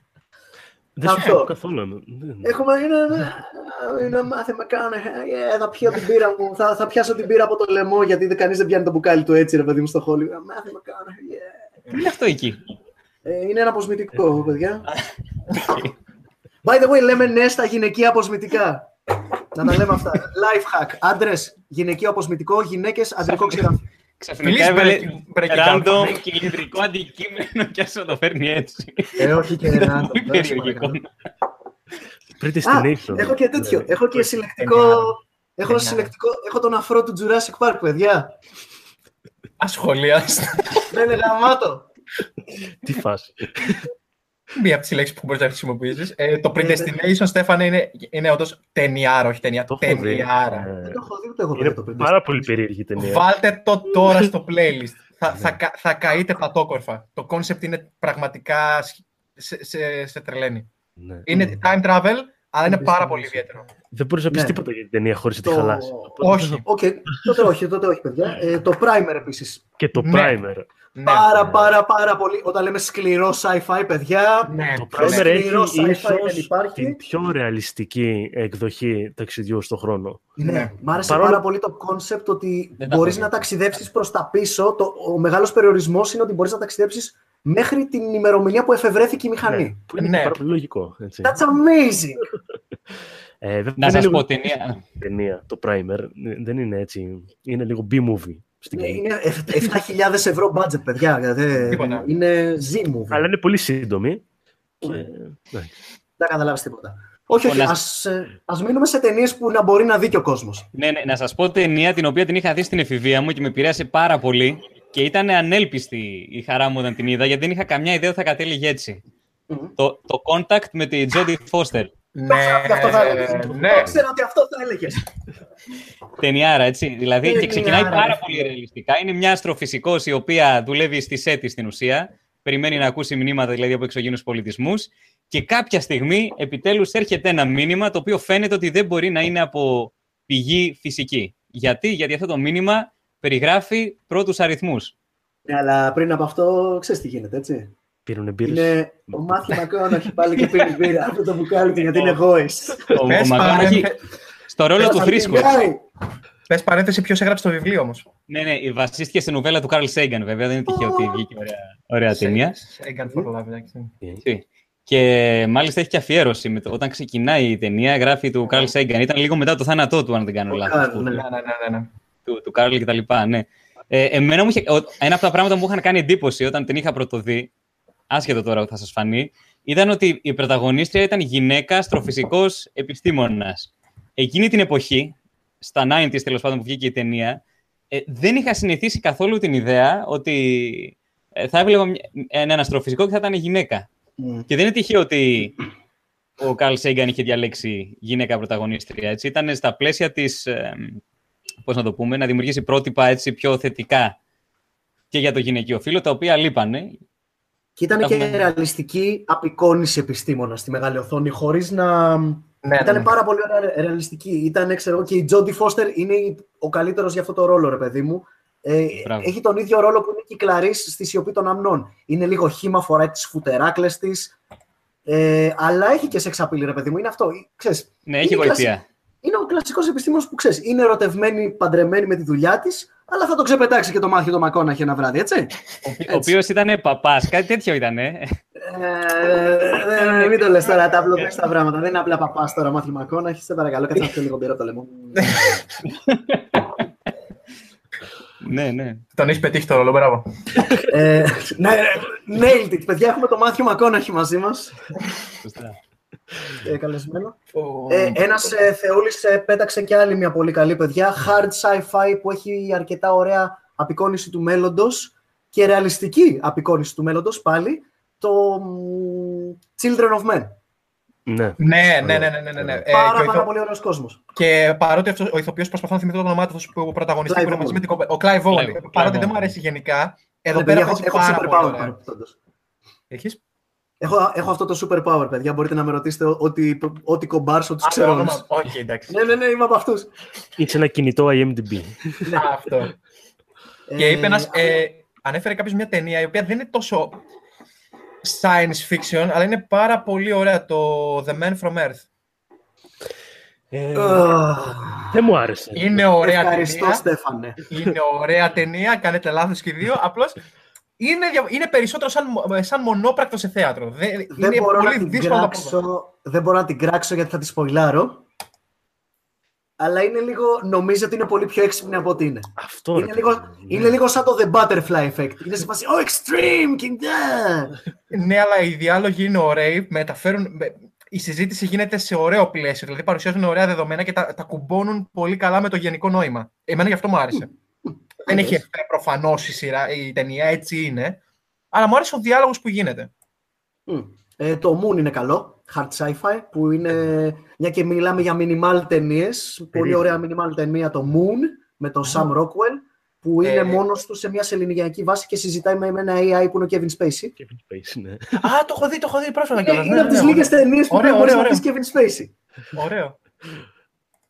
Παιδιά, να πω κάτι, επειδή το- μας έχουν μείνει 20 λεπτά, ναι, ναι. Ναι. να πιάσουμε και κανένα άλλο θέμα. Μα, ε, Sorry, Πιόρ, δεν ξέρω αν το βλέπεις, αλλά το τέτοιο, το κοινό συμμετέχει. τα πα- The Martian, The, Ba- The Martian επίσης πολύ καλό ρεαλιστικό sci-fi. Ταινιάρα, εξαιρετική, ακριβώς επειδή ήταν ρεαλιστική μέχρι ιδείας. Δεν μου άρεσε.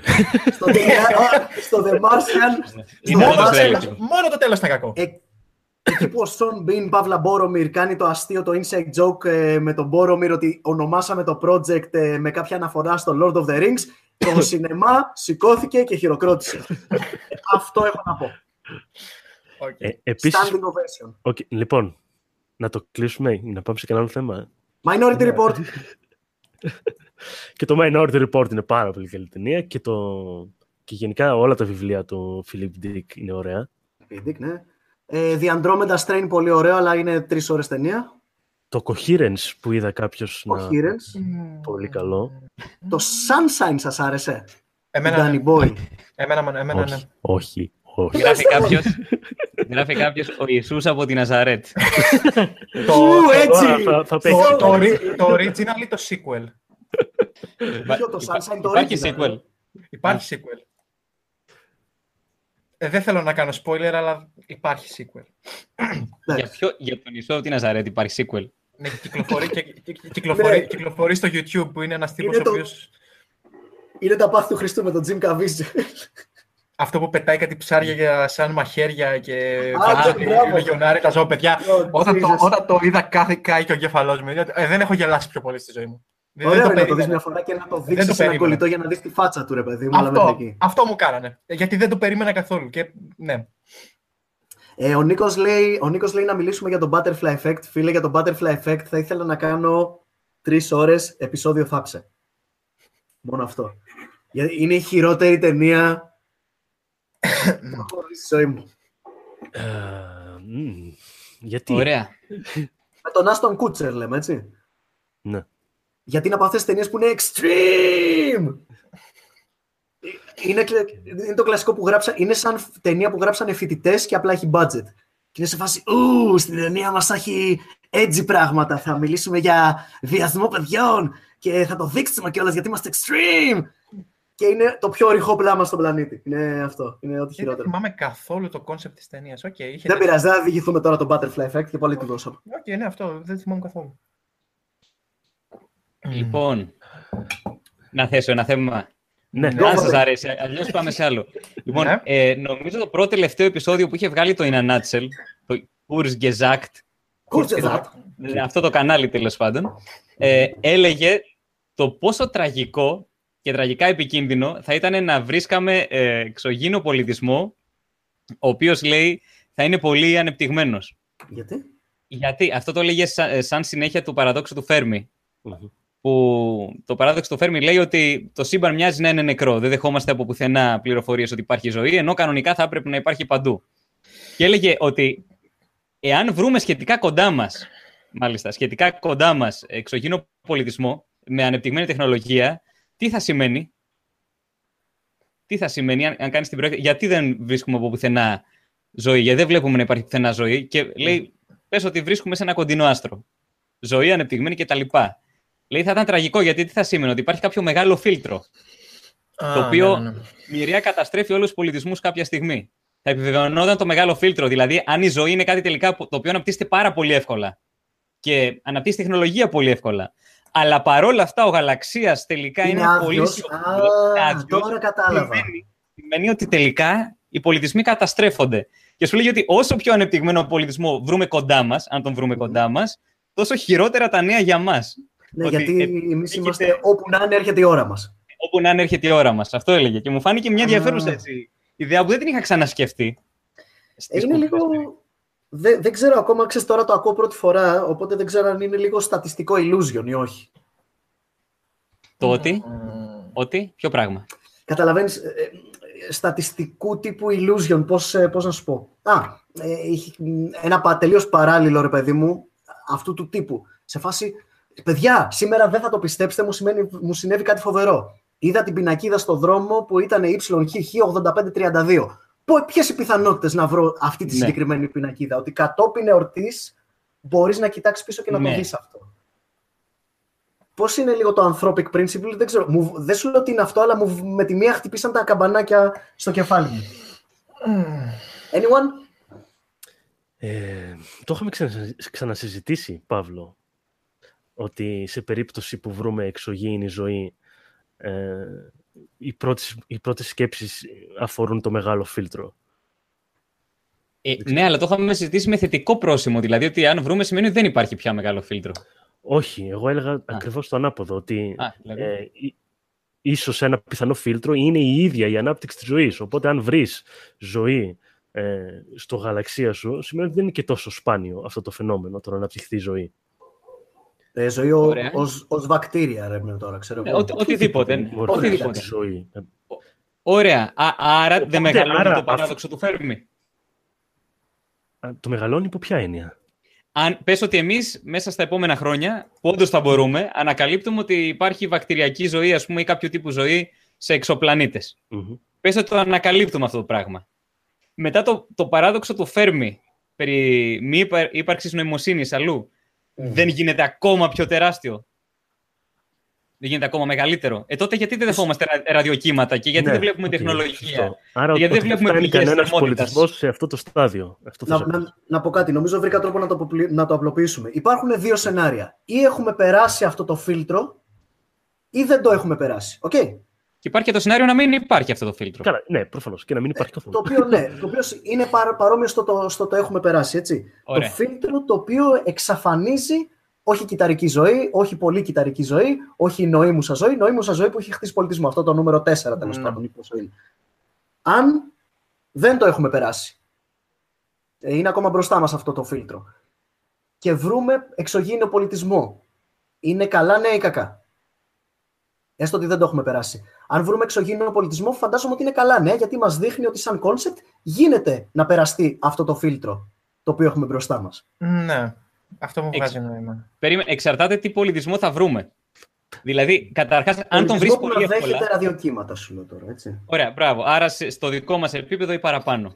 Ναι, αν, βρούμε, αυτό. λοιπόν, αν πες ότι πάμε στο, στο Proxima Centauri, το κοντινότερο άστρο, και Ωραία. με, τη μία, και με τη μία βρίσκουμε ε, τέτοιο πολιτισμό. Ναι. Άρα, το να δημιουργηθεί λοιπόν πολιτισμός τέτοιος τελικά δεν είναι δύσκολο πράγμα. Δηλαδή, στατιστικά Ο- να το πάρεις. Exactly. Οπότε, αυτό το Οπότε- φίλτρο οπότε προφανώς γιατί το έχουμε πια περάσει ήταν χωρίς να το έχουμε στην- κάνει να το καταλάβουμε. Έτσι. Αυτό το φίλτρο Ναι. λοιπόν το έχουμε ξεπεράσει μάλλον κάποια στιγμή που το κάνουμε εμείς το καταλάβουμε, αλλά το περάσαμε. Μπράβο Ναι. μας. Μεγα, Μία- μεγαλώνει, μεγαλώνει το ερώτημα του γιατί τόσο καιρό δεν δεχόμαστε ραδιοκύματα από την Α, υπόλοιπη γαλαξία. Δίκιο, Γίνεται, σε βασικά, φάση- γίνεται τεράστιο αυτό το πρόβλημα. Ναι, ας, μεγε- μεγεθύνεται ακόμα περισσότερο. Έχεις Γιατί πάρα γίνεται έχεις ακόμα περισσότερο. Δηλαδή, Ωραία, μα αφού, άρα- αφού τελικά μπορεί να αναπτυχθεί η νοημοσύνη, γιατί τόσα εκατομμύρια Γιατί χρόνια το δεν έχουμε συλλήγει, δεχτεί. ναι. Where is everybody? Ναι, ούτε ένα ρομποτάκι Ωραία. δεν έχει περάσει ας πούμε, από τη γη, ούτε μια περίεργη έκλαμψη που να δείχνει εξωγήινη ζωή, μια σφαίρα Dyson, ρε παιδί μου, κάτι. Κάτι το Ο οποίο να Χρήστος, δείχνει. ο Χρήστος Αποστολάτος λέει στα σχόλια οι εξωγήινοι είναι hipsters. Άρα δεν γουστάρουνε ρε παιδί με επαφή μας σνομπάρουν απλά σε φάση «Ου, άσε αυτός είναι lame». Είναι και αυτό μια επιλογή, αλλά βέβαια δεν έχουν επιλογή να μην ε, επικοινωνήσουν μαζί μας. Δηλαδή, αν έχουν τυθασέψει τεράστιες πηγές ενέργειας, θα έπρεπε να βλέπουμε εμείς και λόγω καθαρής θερμοδυναμικής, δηλαδή, θα έπρεπε να βλέπουμε κάποιες πηγές ενέργειας σε τυχαία σημεία στο διάστημα. Ωραία. Σενάριο Να μην δύο. εξηγούνται. Ναι. Ε, έστω ότι αυτό το φίλτρο λοιπόν το μεγάλο είναι μπροστά μας. Δεν το έχουμε περάσει ακόμα. Okay. Ναι. Και ανακαλύπτουμε εξωγήινη ζωή στο α του κεντάβρου. Στο Πρόξιμα του Κενταύρου τέλος πάντων. Ωραία. Αυτό σημαίνει ότι... Go. Αυτό σημαίνει ότι τελικά η νοημοσύνη είναι εύκολο πράγμα να φτιαχτεί, αλλά κάτι την καταστρέφει και την εμποδίζει τουλάχιστον από το να στέλνει ε, ραδιοκύματα στον υπόλοιπο γαλαξία. Α, ότι υπάρχει κάποιο φίλτρο στο μέλλον της. Ναι, ναι, α, το οποίο οκ. την, την σταματάει. Λέει μέχρι Έχεις εκεί, δίκιο. παιδιά, Όχι, δεν πάμε παραπέρα. Όχι, Σταματάμε ο, εδώ. Ο, ο Kurzgesagt είχε δίκιο. Είτε πάρουμε το πρώτο σενάριο που το φίλτρο είναι πίσω μας, είτε πάρουμε το δεύτερο σενάριο που το φίλτρο είναι μπροστά μας. We're fucked. Ναι, τα- τα ευχάριστα νέα θα ήταν να μην υπήρχε καθόλου φίλτρο και να μην υπήρχε όριο κτλ. Μμμ. Αλλά είναι ένα, ε, μια, ένας, έτσι, ένας τρόπος σκέψης που σε βάζει σε πάρα πολύ έτσι, Πάλι, αναζήτηση, κα- σε δύσκολη πάλι αναζήτηση. καταλήγουμε σε αυτό το κλασικό ότι η τεχνολογία θα είναι the death of us. Ναι, Υπάρχει ένα είναι- μοτίβο. Η νοοτροπία μας θα είναι την death of μας. Η τεχνολογία μπορεί να είναι και τα δύο. εντάξει, η Exactly. τεχνολογία απλά θα το κάνει λίγο Ναι. πιο εύκολο. Ναι, ναι. Όπως κάνει όλα πιο εύκολα, ρε παιδί μου. Και the life of us θα κάνει πιο εύκολη, έτσι. The life και... Μια και το είπαμε, είδε κανείς το live.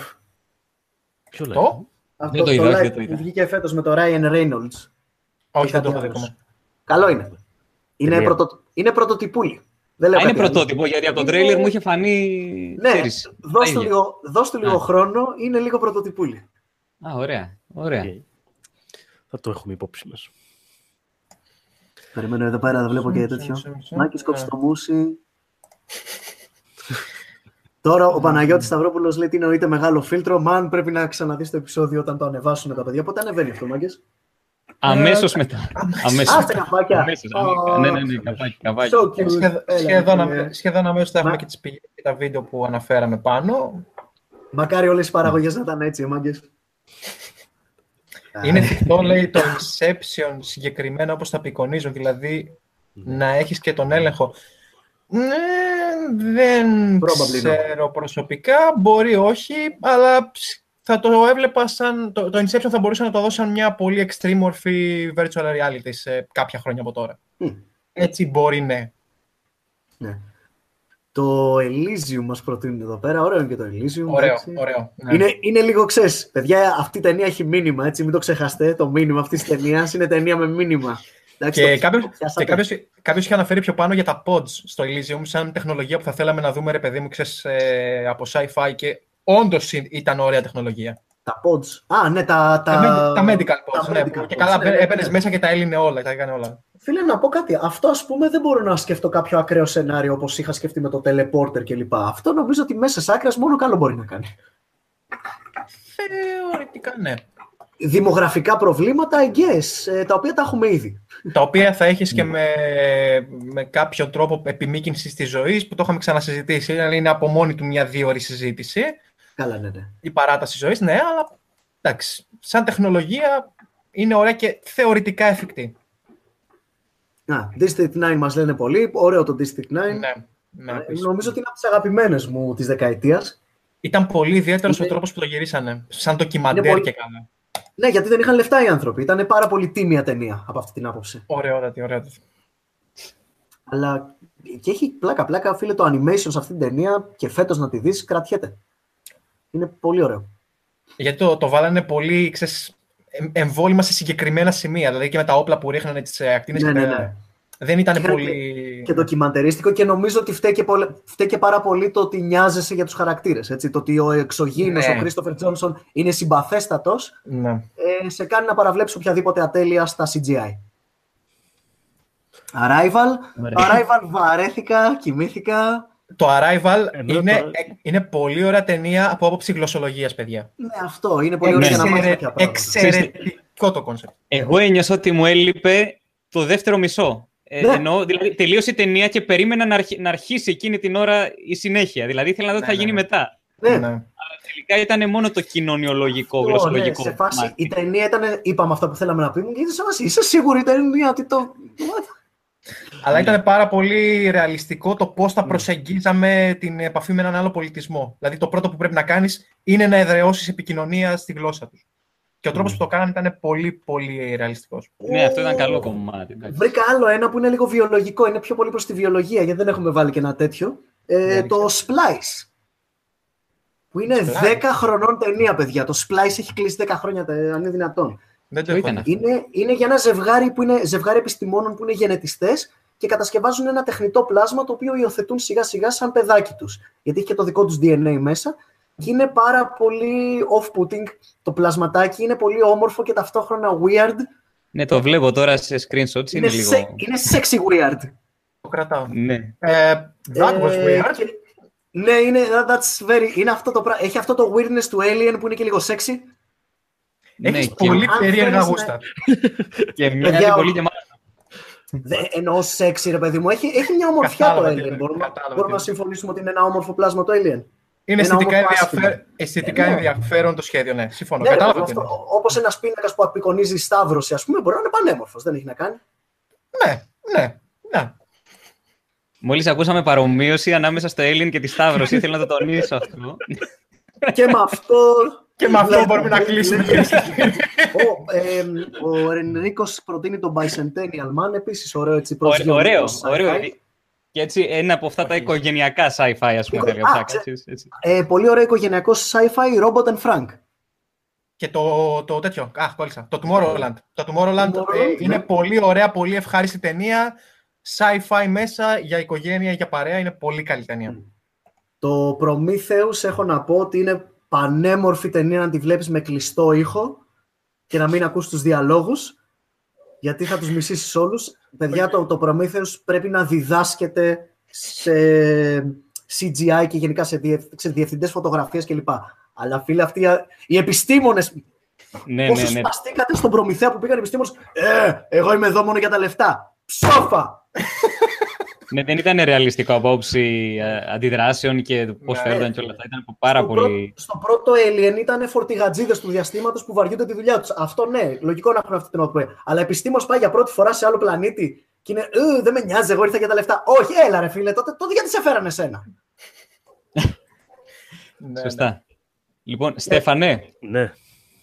θες να το κλείσουμε με ένα θεματάκι που έχεις βάλει, ένα έτσι τα τελευταία πέντε λεπτά; Ναι. να- Αυτό Δεν το ξέρω, πρώτο θα θέμα που πάρει έχει μόνο- βάλει. Πιο Πέντε λεπτά. ακριβώς, πιο ακριβώς θα πάρει πέντε λεπτά. Είσαι πολύ αισιόδοξο. Παιδιά, θα πάρει πέντε λεπτά αναγκαστικά. Ας κάνουμε ό,τι μπορούμε να πάρει πέντε λεπτά. τι Τσάτρομ, να πω. παρεμπιπτόντως τελειώσαμε τις ταινίες, μπορείτε να σκάσετε. Ευχαριστούμε πάρα πολύ. Λοιπόν, Στέφανε, Ναι, ε, λοιπόν, Το δεύτερο; διά- διάβασα πρόσφατα μία έκθεση του Ισαάκ Ασίμοβ, την οποία θα την έχουμε και στην περιγραφή, όποιον θέλει να τη διαβάσει. Ε, και αναφερόταν στο κατά πόσο οι έννοιες λάθος και σωστό είναι απόλυτες ή είναι σχετικές. Να μια συζήτηση πεντάλεπτου. Ξεκάθαρα. Ναι, Μπορούμε να Μπορείτε το να συνεχίσετε λύσουμε. στα σχόλια παρεμπιπτόντως, μια και είναι το τέλος. Μπορείτε απλά να κάνετε pick up αυτή τη συζήτηση, παιδιά που ακούτε, στα σχόλια. Καλά, εννοείται ότι αφού ανέβει το βίντεο, μετά περιμένουμε τα σχόλιά σας από κάτω με τις απόψεις σας. Ε, μα πού να το πρώτο πιάσει τώρα αυτό; για την επιστήμη μιλάς όμως, έτσι, συγκεκριμένα. Ναι, συγκεκριμένα για την επιστήμη. Λοιπόν, ένα έτσι ε, πολύ απλό και παραστατικό παράδειγμα είναι ας πούμε ότι ε, οι άνθρωποι πολύ πολύ πολύ παλιά πίστευαν ότι η γη είναι επίπεδη.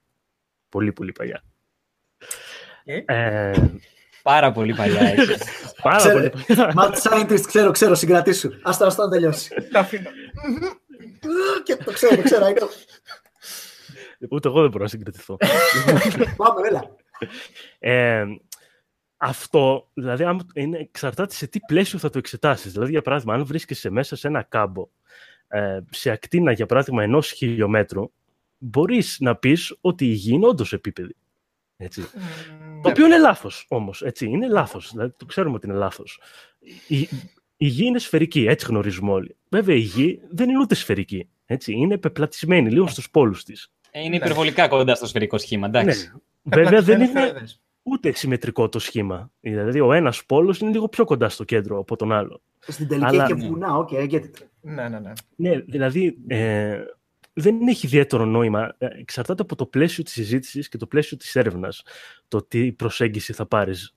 Αυτό δηλαδή ε, δεν είναι απόλυτες οι έννοιες Ότι όλα είναι Και θέμα το- οπτικής. ή λάθος. Ναι, δηλαδή Περίμενε, όντως, ότι όλα είναι θέμα οπτικής ή ότι έχει σημασία σε τι βαθμό λεπτομέρειας μπαίνεις; αυτό έχει σημασία, ναι, σε τι βαθμό, Το τι, ίδιο, ναι. πόσες λεπτομέρειες θέλεις να δώσεις, όχι απαραίτητα. ε, Το, το θέμα γνωστό, ρε οπτικής. παιδί μου, ότι από τι αποτελείς. Αποτελείς από κύτταρα, αποτελείς από τα άτομα τα οποία αποτελούν τα κύτταρα, αποτελείς από τα υποατομικά σωματίδια που συγκροτούν τα άτομα που συγκροτούν τα κύτταρα. Ναι, είναι, Όλα είναι θέμα οπτικής γωνίας και Τρία, επίπεδο ανάλογα τι δουλειά που μεγέθυνση.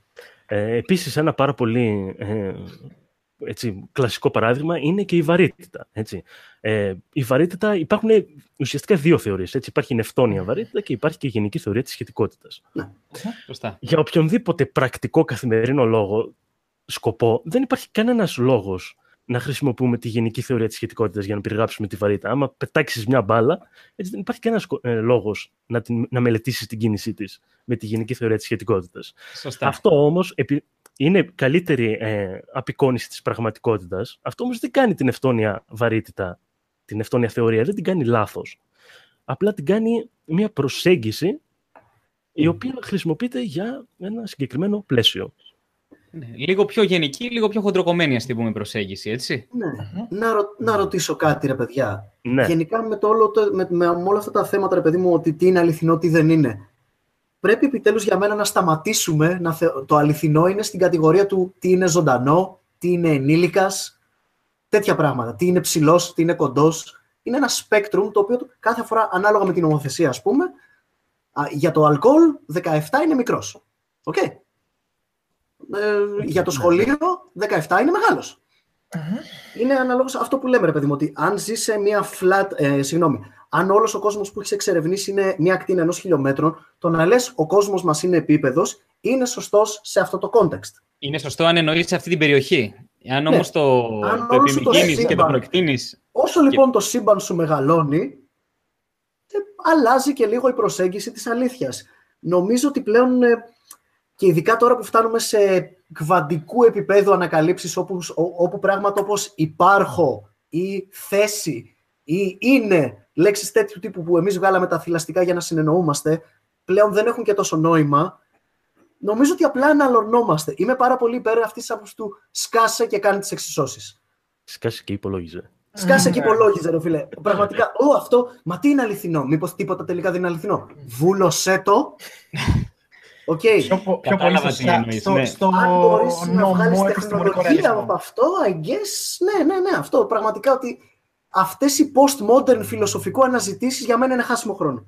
Ναι, ναι, ναι. Μ, Δεν συμφωνώ. Δεν συμφωνώ ότι είναι Οκ. χάσιμο χρόνο. Έτσι. Δηλαδή, σίγουρα έχει χρησιμότητα να μπορείς να βγάλεις τις εξισώσεις και να λύσεις τα προβλήματα. Αλλά άμα δεν αναρωτηθείς και αυτές τις φιλοσοφικές ερωτήσεις, καμιά φορά δεν προχωράει η, η επιστήμη. Α, με αυτή την πολύ ιδιαίτερη έννοια, εντάξει, έχουν κάποια potential χρησιμότητα. Μία, μία, μία, ε, μία μικρή διάκριση. Είναι αυτό που είπα και πριν ε, όταν συζητούσαμε, ότι ίσως η εποχή στην οποία κάνουμε αυτές τις συζητήσεις είναι η κατάλληλη. Δηλαδή πλέον η φιλοσοφία αυτού του, σε αυτά τα ζητήματα έχει νόημα γιατί μπορούμε να κάνουμε τεστ και να προχωρήσουμε παρακάτω την κατανόησή μας για το φυσικό κόσμο. Σε, μη- πριν από 200 χρόνια, μία τέτοια συζήτηση μπορεί να μην είχε νόημα. Τι, είναι, τι υπάρχει στον υπατομικό κόσμο. που όλοι Τώρα πιστεύουν έχει. ότι είναι επίπεδη.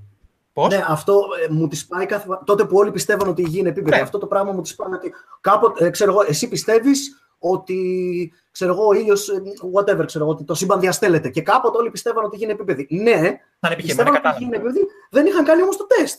Κατάλαβα, κατάλαβα, ναι. ναι. Εμείς Ότι- συγκρίνουμε τα σύγκριτα. όταν, όταν χρησιμοποιούμε αυτή την, ε, το γεγονός ότι η επιστήμη εξελίσσεται συνεχώς και δεν υπάρχουν στατικές απαντήσεις για να ακυρώσουμε πράγματα τα οποία έχουμε ήδη αποδείξει. Αυτό εννοείς. Ναι, ρε παιδί μου, αυτό το πράγμα. Ε, Ναι, αυτό ναι, δεν- ναι. δεν το κάνεις εσύ. Κάποιοι post-modern Ναι, ναι, ναι, ναι, ε, καταλαβαίνω.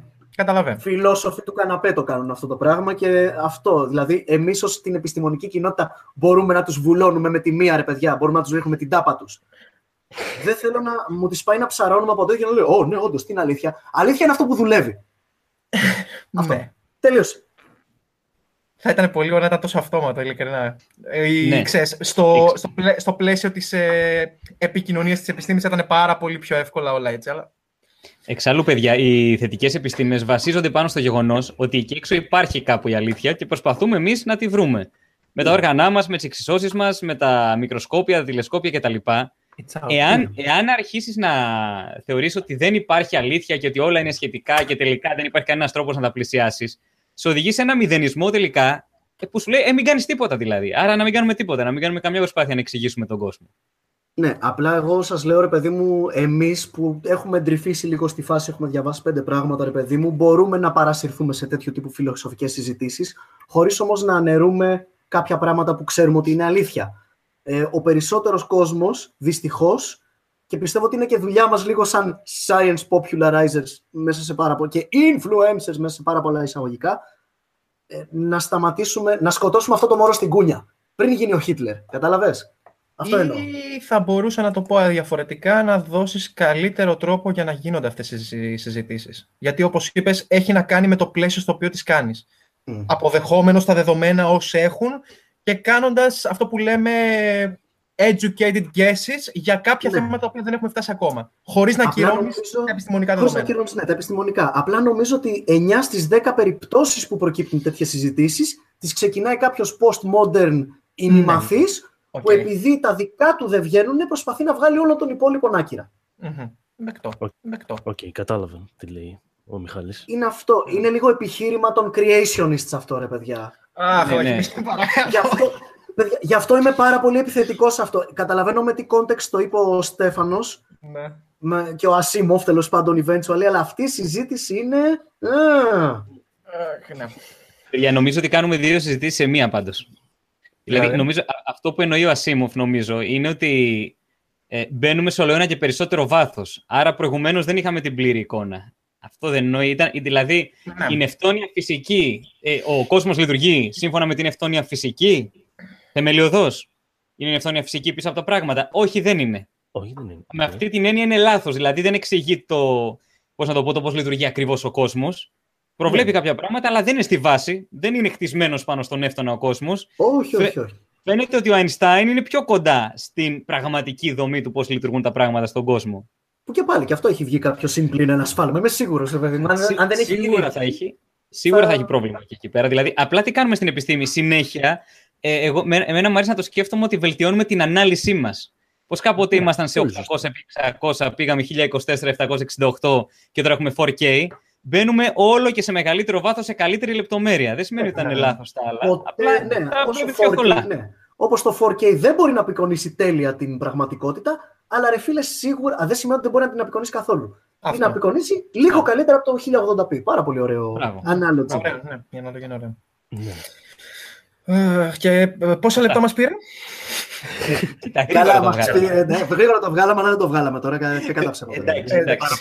Ξύσαμε την επιφάνεια του θέματος. Ναι. Ο- Καλός χρόνος για ξύσιμο της επιφάνειας πάντως. Τι λέτε, παιδιά, εδώ ξύσαμε την επιφάνεια στις ταινίες. τι να λέμε τώρα. Είναι αλήθεια. Ναι, Από εντάξει. sci-fi είμαστε Z. Ωραία, ωραία. Στέφανε; Στέφανε, Παρακαλώ. Στέφανε, Στέφανε, Στέφανε. Θα το κλείσουμε. Ναι, ναι, ναι. Λοιπόν, ωραία. Φτάσαμε σε ένα ακόμα τέλος ενός ακόμα επεισοδίου SciTalks. Σας ευχαριστούμε όλους που ήσασταν μαζί μας. Ευχαριστούμε τον Μιχάλη που Να είστε καλά, παρευρέθηκε. παιδιά. ευχαριστούμε, Μάικ. Ευχαριστούμε Anytime πολύ. θα έρθω εδώ να σας διακόπτω σαν αγενής και να ναρκοθετήσω τη συζήτηση κατάλληλα. Ευχαριστώ Έτσι. που μου δώσετε αυτή την ευκαιρία. Ήταν Εμείς χαρά. ευχαριστούμε. Ε, Πρέπει να έρθει πάρα πολύ δικό σου κόσμος από ό,τι βλέπω στα νούμερα. Ε, Από τα all caps σχόλια Όχι, μπορώ ήταν να πολύ κρίνω ότι είναι κόσμος. δική μου. Ο- ο- Ο αριθμός. Ο αριθμός. Λοιπόν, Ναι, Οπότε, λοιπόν, να σας αποχαιρετήσουμε. Καλό απόγευμα. Ωραία. Καλή συνέχεια Σαββάτου. Κάνε SMR βίντεο, λέω. και θα τα ξαναπούμε στο επόμενο επεισόδιο τον Απρίλιο. έτσι. Καλή Γεια συνέχεια χαρά σε σε όλους, όλους, παιδιά. παιδιά. Γεια Γεια σας, χαρά. περάστε.